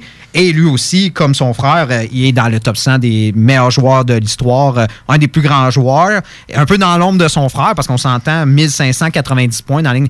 Il y a combien de joueurs dans le club des 1500 dans la Ligue nationale? Il n'y en a pas beaucoup. Non. Il n'y en a pas beaucoup. Non, non, ça, c'est sûr que là, c'est tout qu'un duo de frères qui, en plus, qui, un gardien, un attaquant, c'est probablement le plus grand duo euh, de l'histoire. Oui, puis on se rappelle justement la- la- la- les séries du siècle puis tout ça. Ben Euh, oui. oh oui, on s'entend. C'était des, des joueurs. euh, Phil, Phil est un des plus grands joueurs de la Ligue nationale et Tony, à sa position, était un des meilleurs euh, gardiens euh, de la Ligue. Ce qui est euh, vraiment. oh, dire est-ce qu'un est dans l'ombre de l'autre? Souvent, le monde va dire que c'était plus euh, euh, euh, justement Tony qui était dans l'ombre de Phil, mais quand on Non. regarde ça. euh, Tony, à sa façon. euh, Phil, euh, Tony, ouais, à sa façon, je pense, a marqué l'histoire du hockey. Oui. Ça. Donc, c'est- j'ai été. Parce qu'on s'entend, on aurait pu aller aussi. J'aurais pu vous parler aussi des frères Stachniou, on s'entend. Ouais, non, mais ça- en plus, l'époque d'Henri Richard, tout ça, ça, ça vaguait autour Ouais, de ça. Puis ça. on apprenait des choses. c'est ça. Moi, j'ai une question pour toi. C'est Ouais. qui le duo de frères qui a fait euh, combiner le plus de points en carrière? Le plus de points en carrière, le duo de frères? Hey, J'aurais tendance à dire que ce soit les frères Sedin. Est-ce que j'ai raison? Non. Non? C'est qui? Gretzky. Oh, oui, c'est vrai! Moi, il en a 2000 quelques, l'autre, en a 4. C'est vrai? C'est de frères qui a le plus de points de l'histoire. J'avoue que. Ah non, c'est vrai que. C'est les- surtout grâce à Wayne, mais l'autre a fait quand même son bout de chemin. Il a fait On son bout de chemin. Bon, ben, restez avec nous euh, au retour. On, on va parler de hockey. D'habitude, c'est pas mal ça qu'on fait. Je pense qu'on va rester dans cette lignée-là.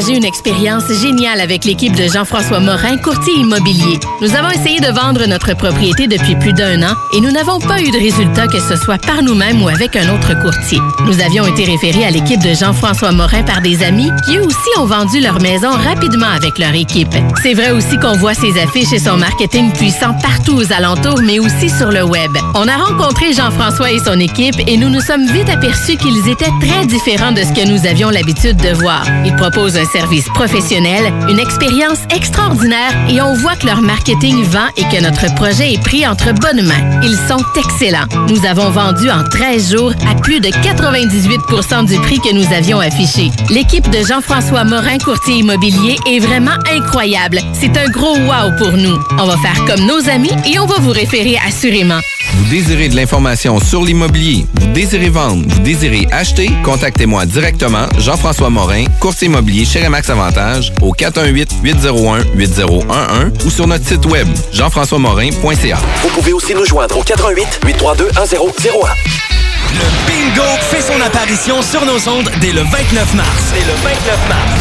Visite le 969fm.ca pour connaître les différents points de vente pouvant te fournir le nécessaire pour y participer.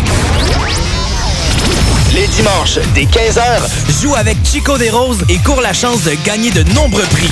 On te promet une formule originale et divertissante et en bonus, tu peux gagner gros. Rate pas ta chance, c'est meilleur qu'avec l'Auto-Québec. Fromagerie Victoria. Fromage en grains. Frites A1. Poutine parfaite. Les meilleurs déjeuners en ville. La crème glacée. Menu midi pour les pressés qui veulent pas sacrifier la qualité. Fromagerie Victoria. 164 Président Kennedy. Hum, hum, hum. Les productions Sébastien Girard présentent la deuxième édition du Québec Rock Contest présentée au Bûcher Bar et Spectacle dans le marché Jean Talon à Charlebourg. Le plus gros concours rock metal au Québec regroupera 96 formations et se déroulera tous les vendredis et samedis du 3 janvier au 30 mai 2020. Les vendredis, voyez les volets composition métal et hommage. Les samedis, assistez aux volets composition rock et cover band. Voyez des groupes hommages aussi fidèles qu'aux groupes originaux tels qu'à Metallica, Iron Maiden, Avenged Sevenfold, 21 Pilots, Blink-182, Foo Fighters et plusieurs autres. Billets disponibles sur lepointdevente.com. Programmation disponible sur la page Facebook du Québec Rock Contest et sur québecrockcontest.com. Bar Spectacle Quartier de Lune, c'est la place à Québec pour du fun assuré. Karaoké tous les mercredis. Les jeudis, Ladies Night avec promo folle toute la soirée. Les week-ends, nos DJ enflamment la piste de danse et on vous présente les meilleurs spectacles au deuxième étage. Réservé pour vos parties de tout genre. Le, Quartier de Lune, un, incontournable. Au 1096 3e Avenue Limoilou. Au 88 523 4011. Suivez-nous sur Facebook pour les détails, promos et nombreux concours. Son apparition sur nos ondes dès le 29 mars. Dès le 29 mars. Visite le 969fm.ca pour connaître les différents points de vente pouvant te fournir le nécessaire pour y participer. Les dimanches, dès 15h, joue avec Chico des Roses et cours la chance de gagner de nombreux prix. On te promet une formule originale et divertissante et en bonus, tu peux gagner gros. Rate pas ta chance, c'est meilleur qu'avec l'Auto-Québec.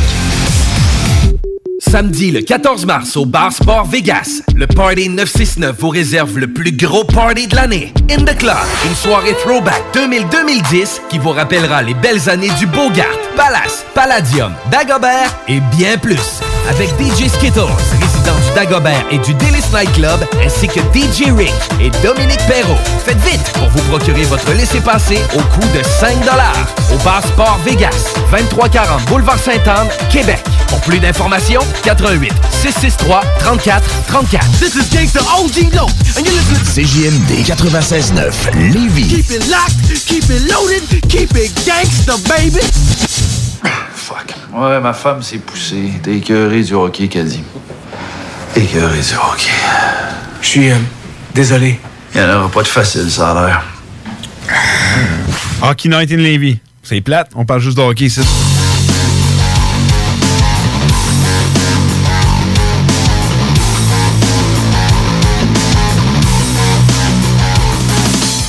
Toi, t'es-tu écœuré du hockey, Nick? Jamais. Jamais, hein? C'est ça qu'il faut. Euh, encore une fois, je vous invite à venir euh, suivre euh, nos, euh, nos réseaux sociaux. HNL 969, comme je vous le dis, Twitter, Instagram, Facebook, on est très actifs. Et là, justement, dernièrement, on a fait, on a fait participer nos fans. On a une belle participation. On est super fiers, très contents. Euh, justement, par rapport aux trophées euh, qui s'en viennent euh, tranquillement pas long. Avec la, ben, tant qu'ils s'en viennent. Que tout va être seté parce que ouais. tout va être seté parce que la saison va être finie. On, ça s'en vient quand même à grands pas la fin de saison, comme on vous parlait. Donc, voir, euh, je pense que si on dit qu'un va gagner un tel trophée, je pense que rendu à ce stade de la saison, je pense pas qu'on est à 12 matchs de fin de différence, mais ça pourrait peut-être changer. Mais je pense que la version qu'on va avoir là. Donc, Nick, toi, tu vas avoir euh, les choix du public les plus populaires, puis on va y aller un peu de. Nos, De nos euh, propres observations. propres observations qu'on a, qu'on a, qu'on a faites. Avec quel Euh, trophée t'as envie de commencer? Avec quel euh, Le Vizina. T'es t'es un goaler, Nick, on va y aller avec toi. Vizina. Le Vizina. Euh, comme je disais, on- ben, tu l'as bien introduit, mais à- dans le fond, la Ligue nationale, à chaque quart de la saison, ils font euh, une espèce, euh, on va dire, de recensement auprès des, des journalistes pour savoir c'est qui, s'ils avaient à donner aujourd'hui le trophée, Mhm. les différents trophées, que ce soit le Vizina, que ce soit le Hart, peu importe, à quel joueur le remettra aujourd'hui, ça serait qui, et cumule les votes. Et ainsi, ils savent quel trophée euh, va aller à qui. Au moins, on s'entend, c'est très théorique. On s'entend, c'est c'est pas eux qui vont décider, mais habituellement, c'est des journalistes sportifs, c'est du monde qui ont du regard sur le hockey, qui ont de l'influence. Donc, euh, on, leur prédiction, habituellement, ça, suit bien. Ça suit bien. Et nous, on a décidé de faire un peu la même chose, mais avec justement nos, euh, avec, euh, nos amateurs, euh, ceux qui nous suivent sur nos pages. On avait monté ça sur Instagram. Là, tu me parles du trophée Vézina. Si on va du côté de la Ligue nationale, eux, la Ligue nationale, sont allés du côté de Andrei Vasilevski.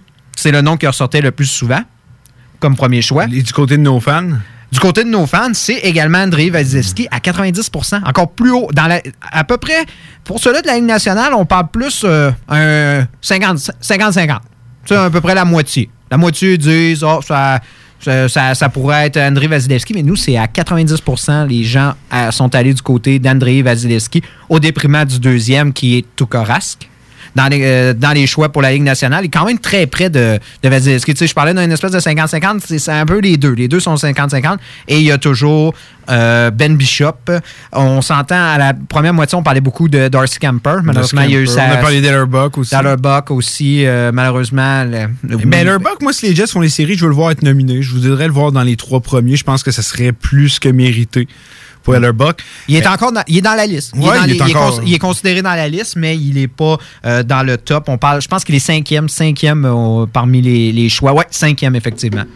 Donc, euh, il pour, c'est quand même assez étonnant quand on regarde ça. Il y a Yar- Yaris, Tristan Jarris, qui est en avant de lui. Mais un gardien qu'on parle pas beaucoup. Ben, Tuukka Rask. Ouais.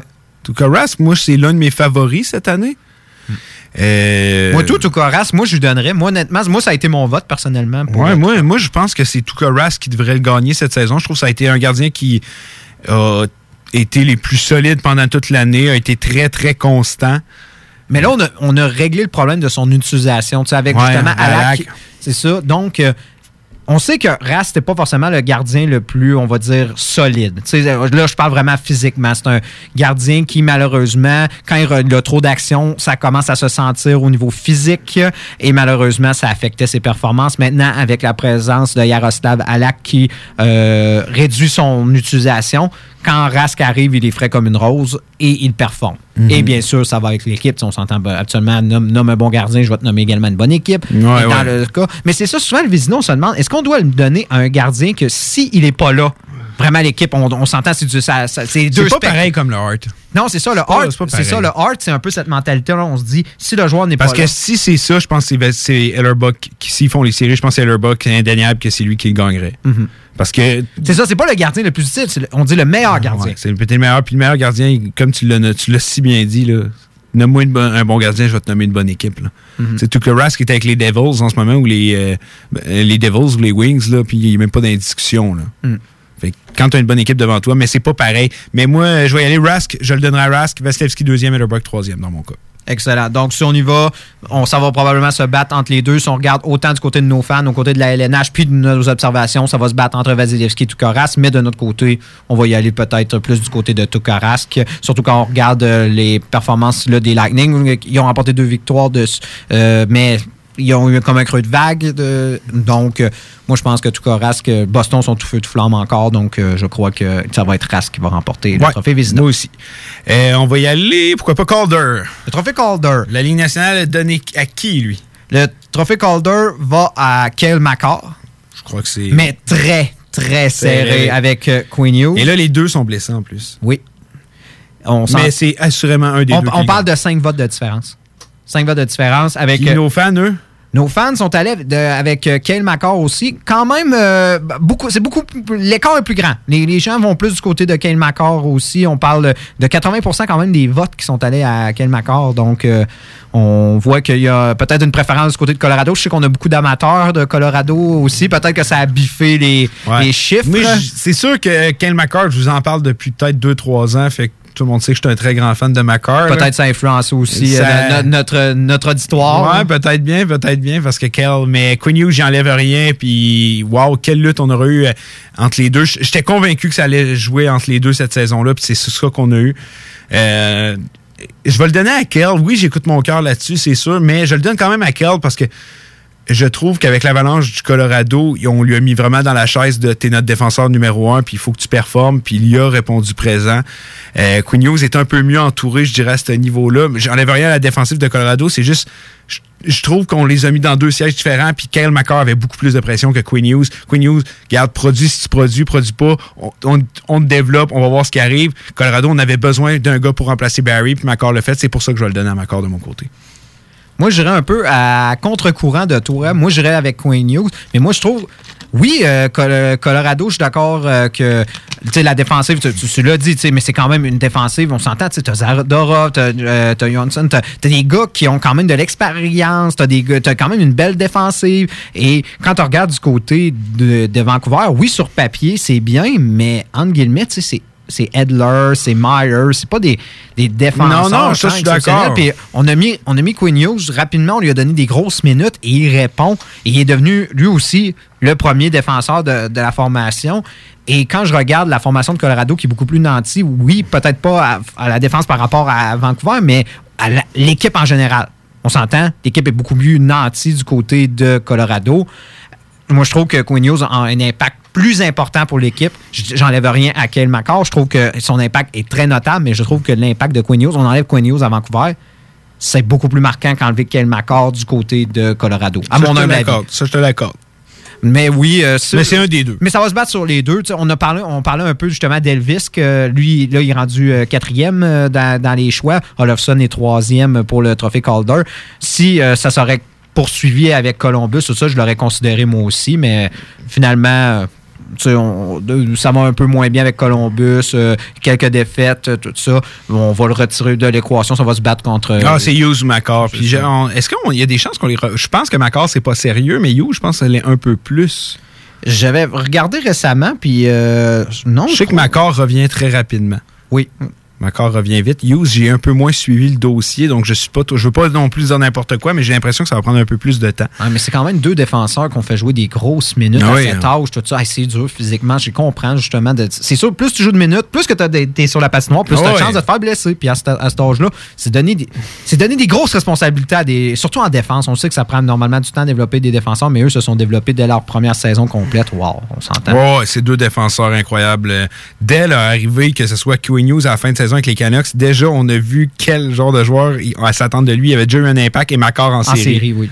Donc, euh, Quinn Hughes, Macor, c'est l'avenir de la Ligue nationale. Probablement deux des meilleurs défenseurs à venir euh, euh, pour les prochaines années parce que les deux kids sont jeunes puis ont du talent à revendre. Euh, du côté, euh, euh, mais à une clause, euh, juste pour clore ça, Kako, Jack Hughes n'auront jamais été dans les discussions de toute la Jamais. saison. Ça, c'est très décevant. Jack Hughes pourrait devenir, je crois, le premier choix euh, au total avec le moins de points depuis, je crois, les débuts des années 2000, genre Patrick Stephen ou quoi de même. C'est pas de quoi que tu vas à ton CV, mais je crois que le joueur va quand même finir par se développer. Il a un talent incroyable, mais c'est décevant de la part de Kako Hughes. Euh, on va y aller du côté, pourquoi pas Norris, là, Doogie qui était dans les discussions là, avec sa blessure, on doit moins en parler. Non, Euh, malheureusement, il a été complètement retiré de l'équation. Euh, en ce moment, on parle, on a parlé de Carson durant toute la saison, surtout en début de saison, euh, comment il était devenu un carrière, un, un défenseur élite, euh, le un défenseur qui méritait beaucoup plus. On l'a- on l'avait beaucoup sous-estimé, euh, on on le considérait pas malheureusement pour le Norris, mais là, on se dit si s'il y a une année qu'on doit lui donner, c'est celle-là. Du côté de la LNH, c'est ça aussi. Auprès des euh, journalistes, on le mentionne encore comme étant le premier avec un écart euh, correct avec son plus, prof, son plus proche. Victor. Edman, sûrement? Euh, non, Roman aussi. Mais ah, Yossi puis Edman, ouais, Ouais. j'avoue. Yossi deuxième, Edman troisième, mais c'est un, un bon choix Mais de je- voir. Mais Carson auprès de nos, euh, de nos amateurs, c'est C'est- c'est- c'est- c'est pre- presque unanime. Presque unanime. À 92% Moi, je vais avec John Carlson. Euh, comme tu as dit, le il n'a jamais été nominé de sa carrière. Il l'aurait mérité à quelques occasions. Cette année, c'est 75 points. Il a déjà battu son meilleur euh, euh, année en termes de points. Je pense que John Carlson, euh, puis on s'entend, en début de carrière, Carlson, c'était une machine à revirement. Il a corrigé ça énormément à travers les années. C'est un défenseur très solide. C'est le genre de joueur que tu veux à ton avantage numérique. Tu sais, lui, puis Ovechkin, ça va avoir été une histoire d'amour en avantage numérique. Là, les deux à se remettre la rondelle. Puis non, John Carlson mérite, euh, selon moi, euh, le trophée Norris cette année, euh, sans aucun doute. Oui, un peu un phénomène, tu sais, le phénomène Giordano qu'on a eu un Ouais. peu, on se disait, là, c'est le temps d'y en donner un ça. parce que là. C'est là où jamais. Puis John Carlson Malgré reste- Carson a encore des bonnes années, on s'entend. Il n'a pas ralenti du tout, même qu'il est à son meilleur. Il- tu sais, C'est vraiment. euh, John Carlson est à Mais son ça meilleur. en ce serait, moment. ça serait justement pour pallier les fois où on l'a même pas considéré. On l'a même pas mis dans les, dans les discussions. Là, on vient de faire le Calder, le Vézina, le Norris. Euh, il nous reste, on va y aller. Pourquoi pas Jack Adams? Le Jack Adams de ce côté, euh, c'est Mike Sullivan, Pittsburgh. Moi, j'en avais parlé euh, justement quand on avait refait ce, ce top euh, euh, à la moitié de la saison. Je me disais, je trouvais ça bizarre qu'on le considère pas parce que, oui, les Pingouins ont une bonne équipe, mais avec les blessés puis qui réussissent. non, je, je veux pas le donner à Sullivan. Je sais pas puis pourquoi, mais on dirait que Mais je, je le donnerais pas à Sullivan personnellement, mais je trouve qu'il fallait qu'on le considère. Eux- je suis d'accord. Les, justement, les, les analystes, les journalistes du côté de la LNH lui donnent le, trophée avec euh, 60 euh, euh, 74 votes. Euh, le, son plus proche poursuivant, c'est John Tortorella. On en parlait, John Tortorella fait des miracles avec une équipe beaucoup moins nantie que l'an passé. C'est vraiment impressionnant ce qu'il réussit à faire. Les autres sont dans le top. Oui, c'est impressionnant. On a Travis Green en troisième, John Cooper en quatrième place et Dave Tippett en cinquième place. Dave Tippett avait beaucoup été Dave considéré. Tippett, d'après moi, va remonter avec ce qui se passe avec les Oilers d'Edmonton. D'après moi, va remonter. Un nom qu'on ne voit pas année après année, puis que je veux voir, c'est Jared Bernard euh, de l'Avalanche du Colorado. Oui. Même pas dans Il aucun est, des- aucun, il est jamais listé, puis ça fait, ça fait facilement trois ans que je veux le voir sur la liste, puis il est jamais là. Puis moi, je le donnerais à Bernard cette année. Euh, composé avec des blessures, Pingouin, m'excuse, mais l'Avalanche Colorado ont composé avec, des blessures en maudit toute la saison. Là. Rantanen n'a presque jamais été là. Euh, Dunsky s'est blessé. Kadri, c'est toute l'équipe, c'est presque... Grubauer, Grubauer. presque... Macor est pas là. Toute l'équipe, c'est presque blessé. Puis on dirait qu'on le boude en disant, je sais pas pourquoi, mais Jared Bernard, selon moi, c'est l'entraîneur de l'année. Moi, c'est l'impression. Moi, J'ai c'est- hâte de voir parce qu'on s'entend le Jack Adams, pratiquement traditionnellement, c'était associé le- L'équipe Cendrillon de l'année. L'équipe Cendrillon de l'année. C'est C'est ça. ça. C'est quelle, quelle, les- quelle équipe qu'on ne voyait absolument pas en série fait finalement les séries? Oui, je pense que les, les raisons sont là, justement à cause des Mais, blessures. mais on voyait mais on Pittsburgh en série. On les voyait d'avance. Puis l'Avalanche, oui, on le savait que ça avait énormément amélioré. Euh, justement, euh, GM, GM de l'année, moi, je le donnerais à Joe Sakic. là. Mm. Moi, Bernard Sakic, au moins, ga- rafle tout. Le travail que les deux ont fait, c'est juste incroyable. Cette équipe-là, on le sait, il s'est rendu une machine de hockey. Puis j'aimerais voir les deux hommes être récompensés euh, cette saison. Puis Jared Bernard a prouvé cette année que c'était un entraîneur élite. Puis depuis qu'il est arrivé dans la Ligue nationale, que je le défends, que je dis que ce, gars-là, ça va être l'un des meilleurs entraîneurs de la Ligue nationale. Puis il mérite son Jack Adams cette année. Puis s'il n'est pas listé, moi, je, vais être outré par la Ligue nationale. Très outré. Ouais, c'est à voir parce que. Mais c'est ça, c'est parce que traditionnellement, on dirait qu'on ne les donnait pas à des à des entraîneurs qui avaient des, des excellentes saisons dans des excellentes équipes. On sait que Colorado a une excellente équipe, on va se le dire. Mais oui. C'est ça. On, habituellement, on, on en nominait un, mais justement, dans le contexte Col- Mais de Colorado, c'est justement avec les blessures, Ouais, mais ça, comment puis- il a amené cette équipe, justement. Ben, c'est ça, ça, j'allais dire.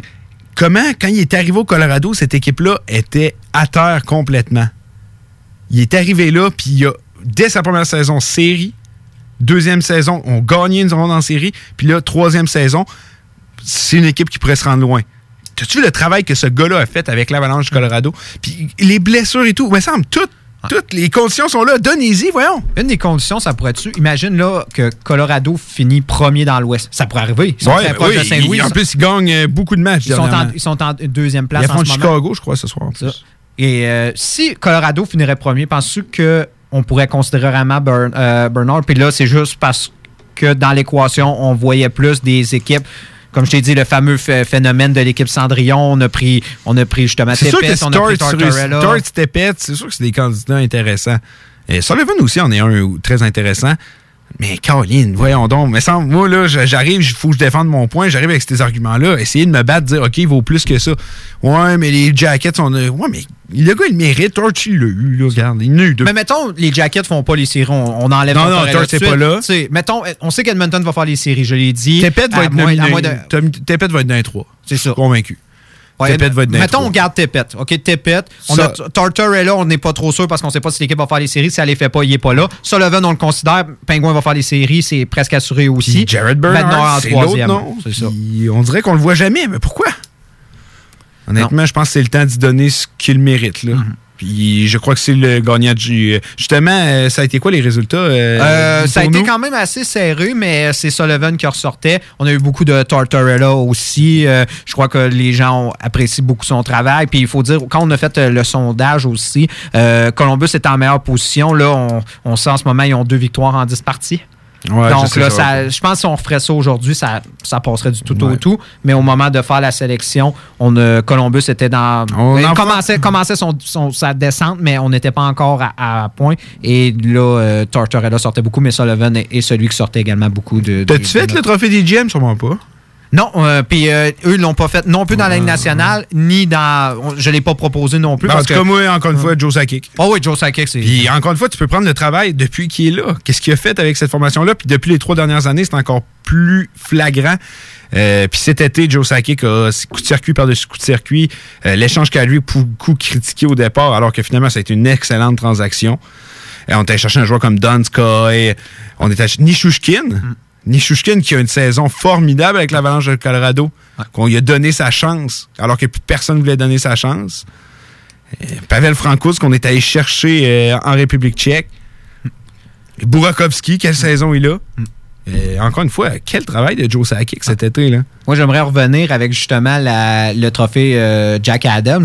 On a fait un segment complet avec eux tout à l'heure, mais Alain Vigneault peut-être aussi pour être considéré. Alain Vigneault, c'est vrai. Si on termine Alain- premier de la Metropolitan. Alain Vigneault. Mais Ouais. encore une fois, je le donne à Bernard, mais je le, oui, Alain Vigneault. Ouais. Non, c'est difficile, sérieusement. le, euh, le- le Jack Adams, je pense que c'est le trophée qu'il y a tellement de bons candidats cette année. Mais ça en se voit. Tu sais, La- des fois, c'est ça. Des fois, c'est une lutte seule. Tu sais, on sait le Calder. Des fois, on a vu des années que c'était un seul homme. Tu sais, on s'entend les Yash Peterson, tout ça. Ouais, Tu sais, il, avait- Barzell. Non, il avait gagné après deux mois. C'est ça, non, c'est ça. Alors que là, des fois, c'est ça. C'est une lutte à deux. Mais là, cette fois-là, c'est tellement serré. Il y a tellement de bons candidats. C'est vraiment difficile à, à- à décider. Alors que dans d'autres années, on s'entend, on se rappelle euh, l'année de. Justement, la première année d'Islanders avec euh, Trotz. C'était un peu plus. C'était facile à donner. tu sais, Ouais, on ouais, s'entend. ouais.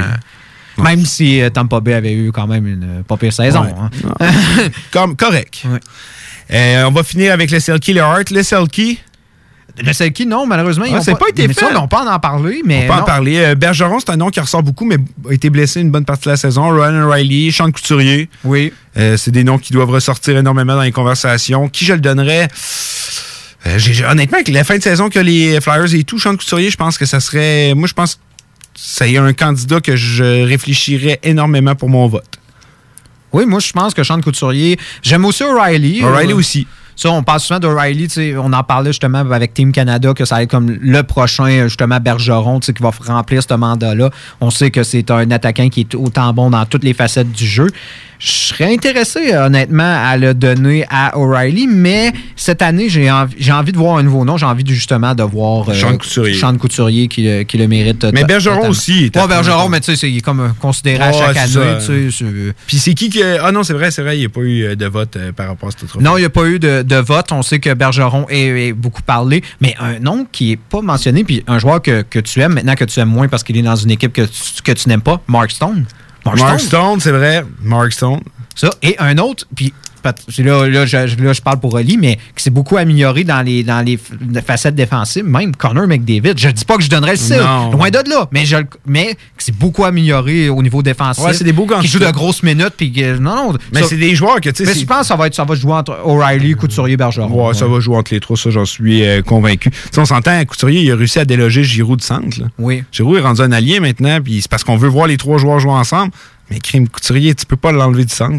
C'est un joueur tellement incroyable. Puis Mark Stone, euh, ça, c'est une statistique que les gens connaîtront pas, mais c'est l'un des joueurs qui crée le plus de revirements positifs, là, positivement, de la Ligue nationale. Et ça, année après année. Euh, toujours bien placé, intelligent, puis pour un allié, des des- beaucoup beaucoup de lancers. Stone, c'est pas rien que des points, c'est- du gros jeu défensif, Mark Stone.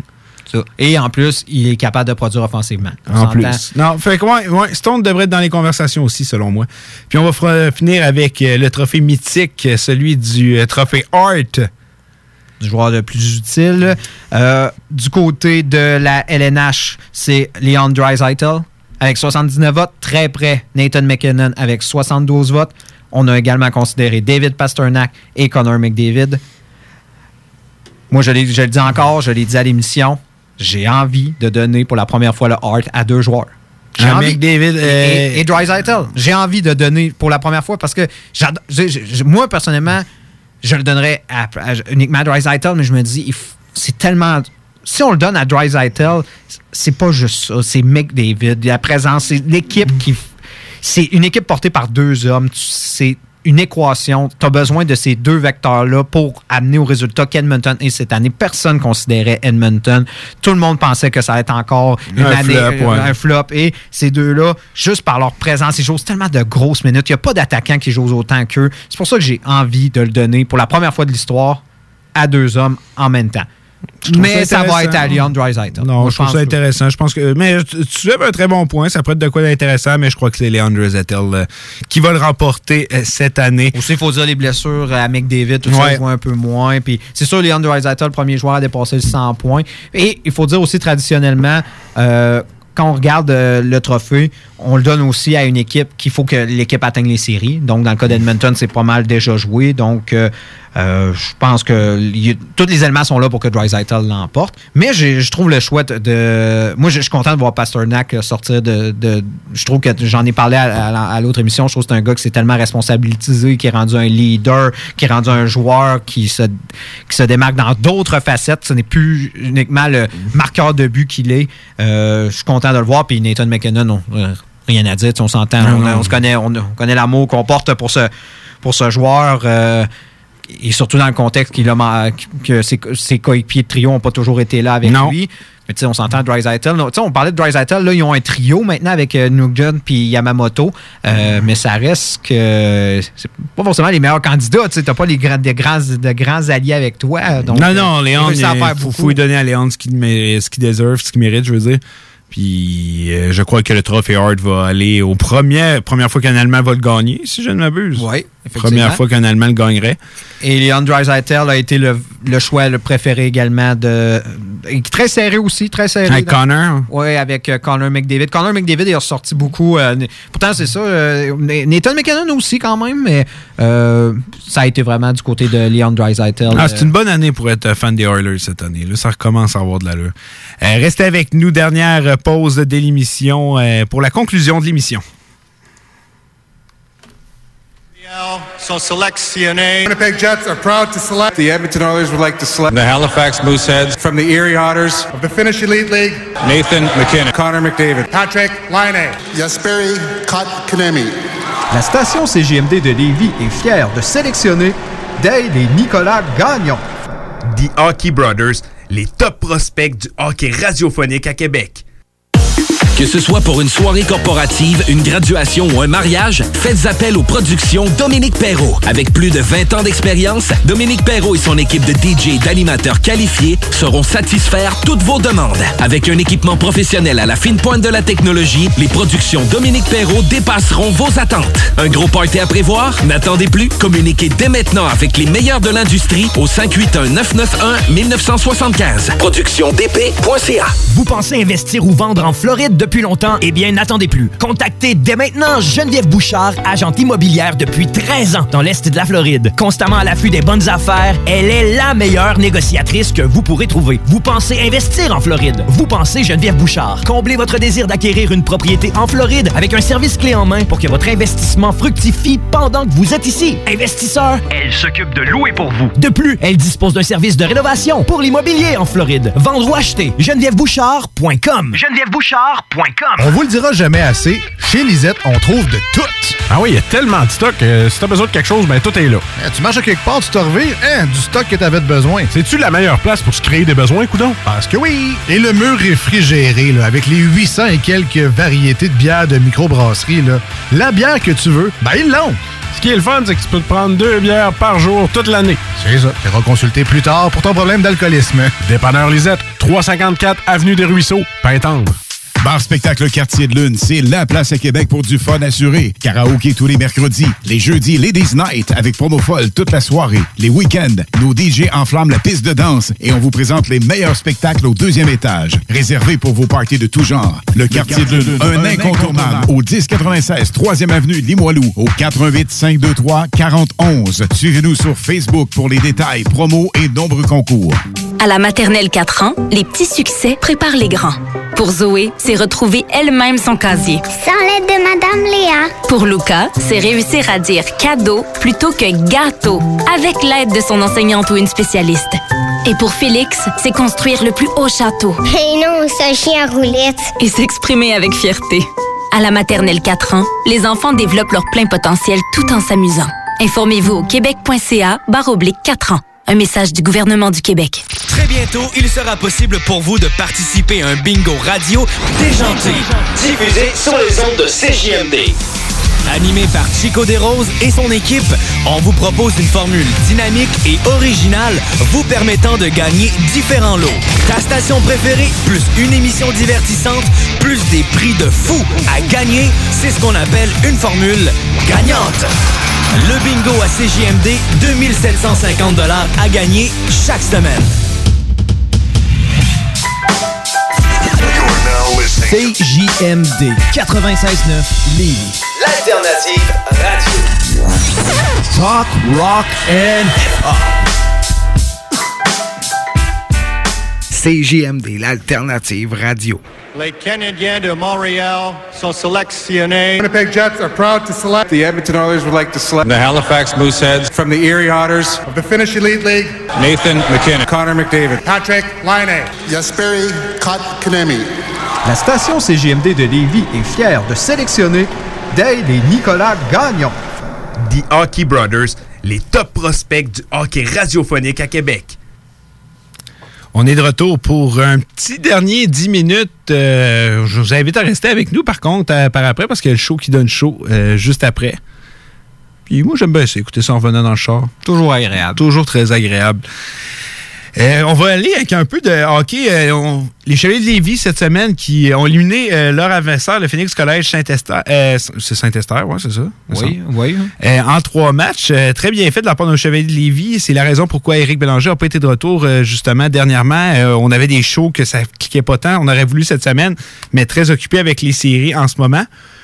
Euh, moi, aujourd'hui, j'avais une game à commenter et euh, c'est ma saison est terminée Ta comme saison est celle terminée. euh, du Blizzard du séminaire Saint-François. Il y avait une bonne équipe. Oui, je une bonne équipe offensive, si mon souvenir est Ouais, bon. mais je, je- je commande, fait que je peux pas trop dire d'affaires en zone. Donc, on mais dira disons qu'il y avait certaines lacunes que on- ça se parlait beaucoup à, à travers de l'équipe, puis qu'on savait qu'en série, ça allait peut-être poser problème. Le match Euh, est terminé combien, combien? 5 à 1, je pense. Oh, je à domicile? Ouais, Oh. c'est un match ultime, là. C'était le cinquième de la série. Aïe, aïe. Euh, fait que, puis tout ça aussi pour dire, euh, les séries s'amènent aussi dans Q, dans, ben, dans toute la CHL. Euh, une équipe qui déçoit beaucoup, je trouve énormément, ces temps-ci, c'est les Saguenay de Chicoutimi. Avec euh, Qui, toutes, les, acquisitions, et tout, on était là, ça va être une powerhouse, ça reste une équipe dominante. Mais on dirait que ça, comme tu dis souvent, on dirait que la maillot pogne pas. Non. Euh, on dirait que ça fonctionne pas. puis habituellement, genre une, une équipe junior, même si tu greffes plein de bons joueurs, habituellement, ça fonctionne. C'est pas comme dans la Ligue nationale qu'il faut que tu te bâtisses. Oui, il faut que tu sois bâti, mais habituellement, ça va toujours plus marcher. On était allé chercher Mercer, Lavoie, des joueurs de tellement de qualité, mais on dirait que ça marche pas plus que ça. Moi, si j'avais une prédiction à faire, euh, Coupe Mémorial, je crois que Sherbrooke va y être. Moncton sont très dangereux aussi. J'adore Moncton. Moncton a justement pris la place dans l'association S, la place que Chicoutimi a eu Mais pratiquement non, toute la... je pense que je vais changer mon choix. Je, je vais y aller avec Moncton. J'aime l'équipe très bien bâtie. Euh, Très, très bien équilibrée. C'est une équipe, Je- on s'entend. Tu sais, on parlait de Sherbrooke, la défensive, c'est cette équipe qui accorde presque aucun but, mais Moncton sont meilleurs qu'eux à ce, à ce chapitre. Et avec, euh, justement, les derniers, on va dire, dernières configuration qu'ils ont faite avec les petites dernières acquisitions, tout ça, là maintenant, ils s'établissent comme une équipe très offensive, mais également excellente défensivement.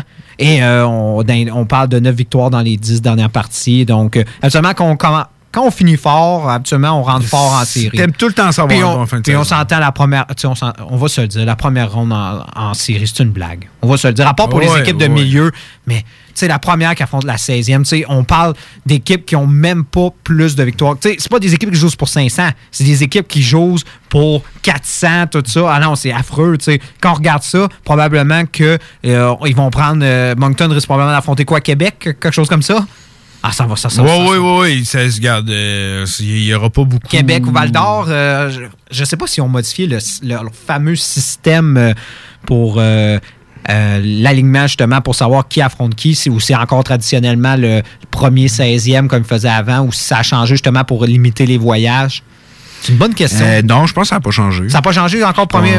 Pense Parce que, je pense parce que ils parlaient beaucoup de ça parce que maintenant, mais ils ont ajouté ça, ces deux matchs dans l'équipe qui est la première au classement qui s'affronte. Ensuite, trois matchs à l'étranger et deux matchs de retour, justement. Parce deux, que 2 comme au baseball. C'est ça, parce que c'était pour éviter les voyagements, parce que des fois, ça pouvait arriver. on s'entend, tu sais, Val d'Or qui affronte Charles, Charlottetown. Euh, ça, fait de la bus. Ça fait de la bus, hein, parce qu'on s'entend. Je vous apprends rien, j'espère, maintenant, mais les, ils font le voyage. Ils font les voyages en bus. Oui, oui. On parle d'une vingtaine d'heures en bus. Euh, c'est quand on sait que des matchs, normalement, ça va être euh, deux, trois jours entre chaque match. Imaginez, tu sais, il y a ah non, ça, fait, ça fait juste pas de sens. Ça fait pas de sens. Fait que ce système-là, au moins, ça permet aux équipes de partir, rester pour les deux parties, puis ensuite repartir. Donc, c'est un peu plus raisonnable, surtout, hein, on s'entend, ça, ça serait du hockey épouvantable, jouer avec, avec, avec 20 heures de bus dans, dans, le corps, non. Fait que moi, j'irais, je pense, Moncton, je pense, vont être champions de la Coupe des, du Président. Euh, du côté de la, la Mais la Coupe Memorial, euh, tout le monde le sait, je suis un très grand fan. Je suis un, grand fan de la ville d'Ottawa, des sénateurs et aussi du Ottawa 67. Je les suis depuis des années. Et cette année, avec les Rossi Queen, euh, moi, je crois que cette équipe-là va simplement. Ça va être une marche dans le parc jusqu'à la Coupe Memorial. Puis après ça, je crois qu'ils vont tout rafler cette année. Euh, j'ai hâte à la Coupe Memorial. Ça aussi, c'est un bel événement de hockey. En plus, l'an passé, on a le droit à une finale entièrement québécoise entre, mm. ben, québécoise, Halifax, là, ben, c'est de la Q, là. Euh, des équipes qu'on suit très proches. Mais je serais pas étonné euh, de voir les Kings aussi que j'aime bien. J'aime très, j'aime beaucoup dans la WHL. je trouve que c'est une équipe très très complète. Euh, mais si j'avais. C'était euh, à Kelowna cette année? C'est ça? Oui, on se l'avait dit. Ouais, c'est à Kelowna, me semble. Oui, à Kelowna. Qui ont quand même une, équipe euh, plus, bon, plus qu'acceptable, une bonne équipe. Mais si j'avais à prédire ça là aujourd'hui, je crois que l'Ottawa 67, ils ont encore gagné 8-0 aujourd'hui. C'est une équipe, c'est un rouleau compresseur. Quand tu as des joueurs de la trempe, justement, de Rossi, Jack Quinn, deux gars qui vont sortir dans le top 15, probablement Rossi dans le top 10, même probablement, il va sortir dans le top 10. Jack Quinn euh, va sortir dans le top 15 plus des bons gars, joueurs de 20 ans, euh, un défenseur de la qualité de Kevin Bell, euh, bon, des bons gardiens de but. Mais je serais très intéressé de voir une finale Moncton contre Ottawa. Je pense que ça, ça serait du hockey très, très relevé. Toi, de ton côté, mettons que tu avais à dire une finale Coupe Memorial, ce que tu verrais? Bien, c'est sûr, c'est, on peut pas ne pas considérer le 67 d'Ottawa. On s'entend quand tu as deux joueurs qui vont probablement être repêché dans le top 15 de la ligne, dont un qui risque probablement de sortir dans le top 10. C'est un rouleau compresseur. Je vois mal cette équipe euh, ne pas connaître de succès. On se rappelle l'année passée avec euh, la défaite crève-cœur. contre Suzuki. Puis euh, c'était qui déjà? J'oublie l'équipe de Suzuki, moi aussi. finalement, finalement ça, Greyhounds, mais non. finalement, ils avaient manqué de jus. On s'entend. Ils ne devaient pas se rendre là. Puis finalement, ça a été parce que l'équipe a joué au-dessus de sa tête, mais rendu malheureusement au Memorial l'énergie était plus là. Tu voyais, c'était une équipe amorce, une équipe qui avait tout donné pour justement se rendre là et finalement, et pouvait pas compétitionner. Puis on, se rappelle de la suite, finalement, ça a été un affrontement. Puis une autre affaire qu'on parle pas beaucoup, mais c'est euh, l'insuccès des équipes de l'Ouest, euh, de la Ligue de l'Ouest. Oui, plusieurs défaites. On est à combien? Je pense qu'on est à on est, plusieurs, plusieurs, défaites de suite, justement. Donc, euh, mais on a des bonnes formations, donc, euh, et ça se passe justement dans l'Ouest cette année. Donc, ça serait le temps pour les équipes de, de l'Ouest de reprendre un peu le, euh, leur lettre de noblesse parce que On sait que normalement, c'était une pinière à excellents joueurs et habituellement, ils réussissent à se démarquer, surtout par leur physique. On, parlait de, ça- on parle du bœuf de l'Ouest souvent comme Ouais. expression et on, ça semble s'atténuer malheureusement depuis quelques années. Donc, ça serait le temps, justement, à domicile cette fois, aux équipes de l'Ouest de prouver euh, que elles produisent encore d'excellents joueurs et peut-être rafler à Memorial, mais je crois que ça va se jouer entre le 67 d'Ottawa et une équipe de la LHJMQ. Et j'aurais tendance à croire que ça va être le Wildcat, euh, les Wildcats aussi de Moncton. Très hâte de voir. Donc, euh, ça commence très, très bientôt, les séries dans la LHJMQ. Euh, nos remparts de Québec qui devraient y participer, mais devront... Euh, qui- ils participent. Ah, c'est déjà assuré. Je pense- Ok, ça je fait un bout, j'ai pas checké le classement. Oui, ils sont, ils sont, euh, assurés si mon souvenir est bon, mais ça va être, ça va être quoi? Je- comme je te dis, je me rappelle Après plus. moi, on va avoir deux matchs, deux ou trois matchs à Québec, mais je pense pas que ça va dépasser ça. Mais faut rester patient. On a une jeune équipe. On a juste à penser à Malatesta. Euh, on a une jeune formation. Moi, j'ai confiance en ce que Patrick Roy va faire les prochaines années, mais ça reste que on va faire que on ne sera que de passage en série du côté des remparts de Québec. Euh, comme je vous disais tantôt, restez avec nous parce qu'il y a le show qui donne show. Mais pour nous, euh, pour moi, Pinique, c'est le temps d'aller souper. Oui. Ouais, on va aller faire ça. Ça va faire du bien. Bon, ben, je te souhaite une excellente semaine.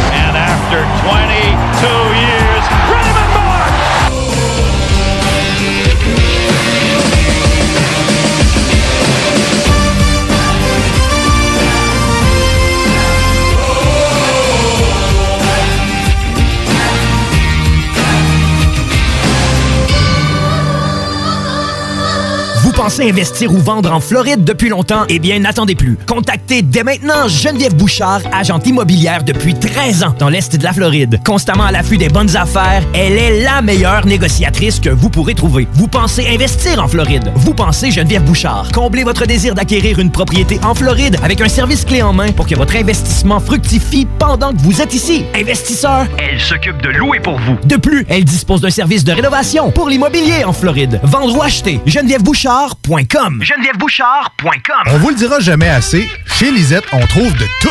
Ah oui, il y a tellement de stock. euh, si t'as besoin de quelque chose, ben tout est là. Eh, tu marches à quelque part, tu te revires, hein, du stock que t'avais de besoin. C'est-tu la meilleure place pour se créer des besoins, coudon? Parce que oui! Et le mur réfrigéré, là, avec les 800 et quelques variétés de bières de microbrasserie, là, la bière que tu veux, ben ils l'ont! Ce qui est le fun, c'est que tu peux te prendre deux bières par jour toute l'année. C'est ça. Tu consulter plus tard pour ton problème d'alcoolisme. Dépanneur Lisette, 354 Avenue des Ruisseaux, Pintendre. Bar Spectacle Quartier de Lune, c'est la place à Québec pour du fun assuré. Karaoké tous les mercredis. Les jeudis, Ladies Night avec promo folle toute la soirée. Les week-ends, nos DJ enflamment la piste de danse et on vous présente les meilleurs spectacles au deuxième étage. Réservé pour vos parties de tout genre. Le, Quartier, de Lune, un, incontournable. Au 1096 3e Avenue Limoilou. Au 418 523 4011. Suivez-nous sur Facebook pour les détails, promos et nombreux concours. À la maternelle 4 ans, les petits succès préparent les grands. Pour Zoé, c'est retrouver elle-même son casier. Sans l'aide de Madame Léa. Pour Luca, c'est réussir à dire cadeau plutôt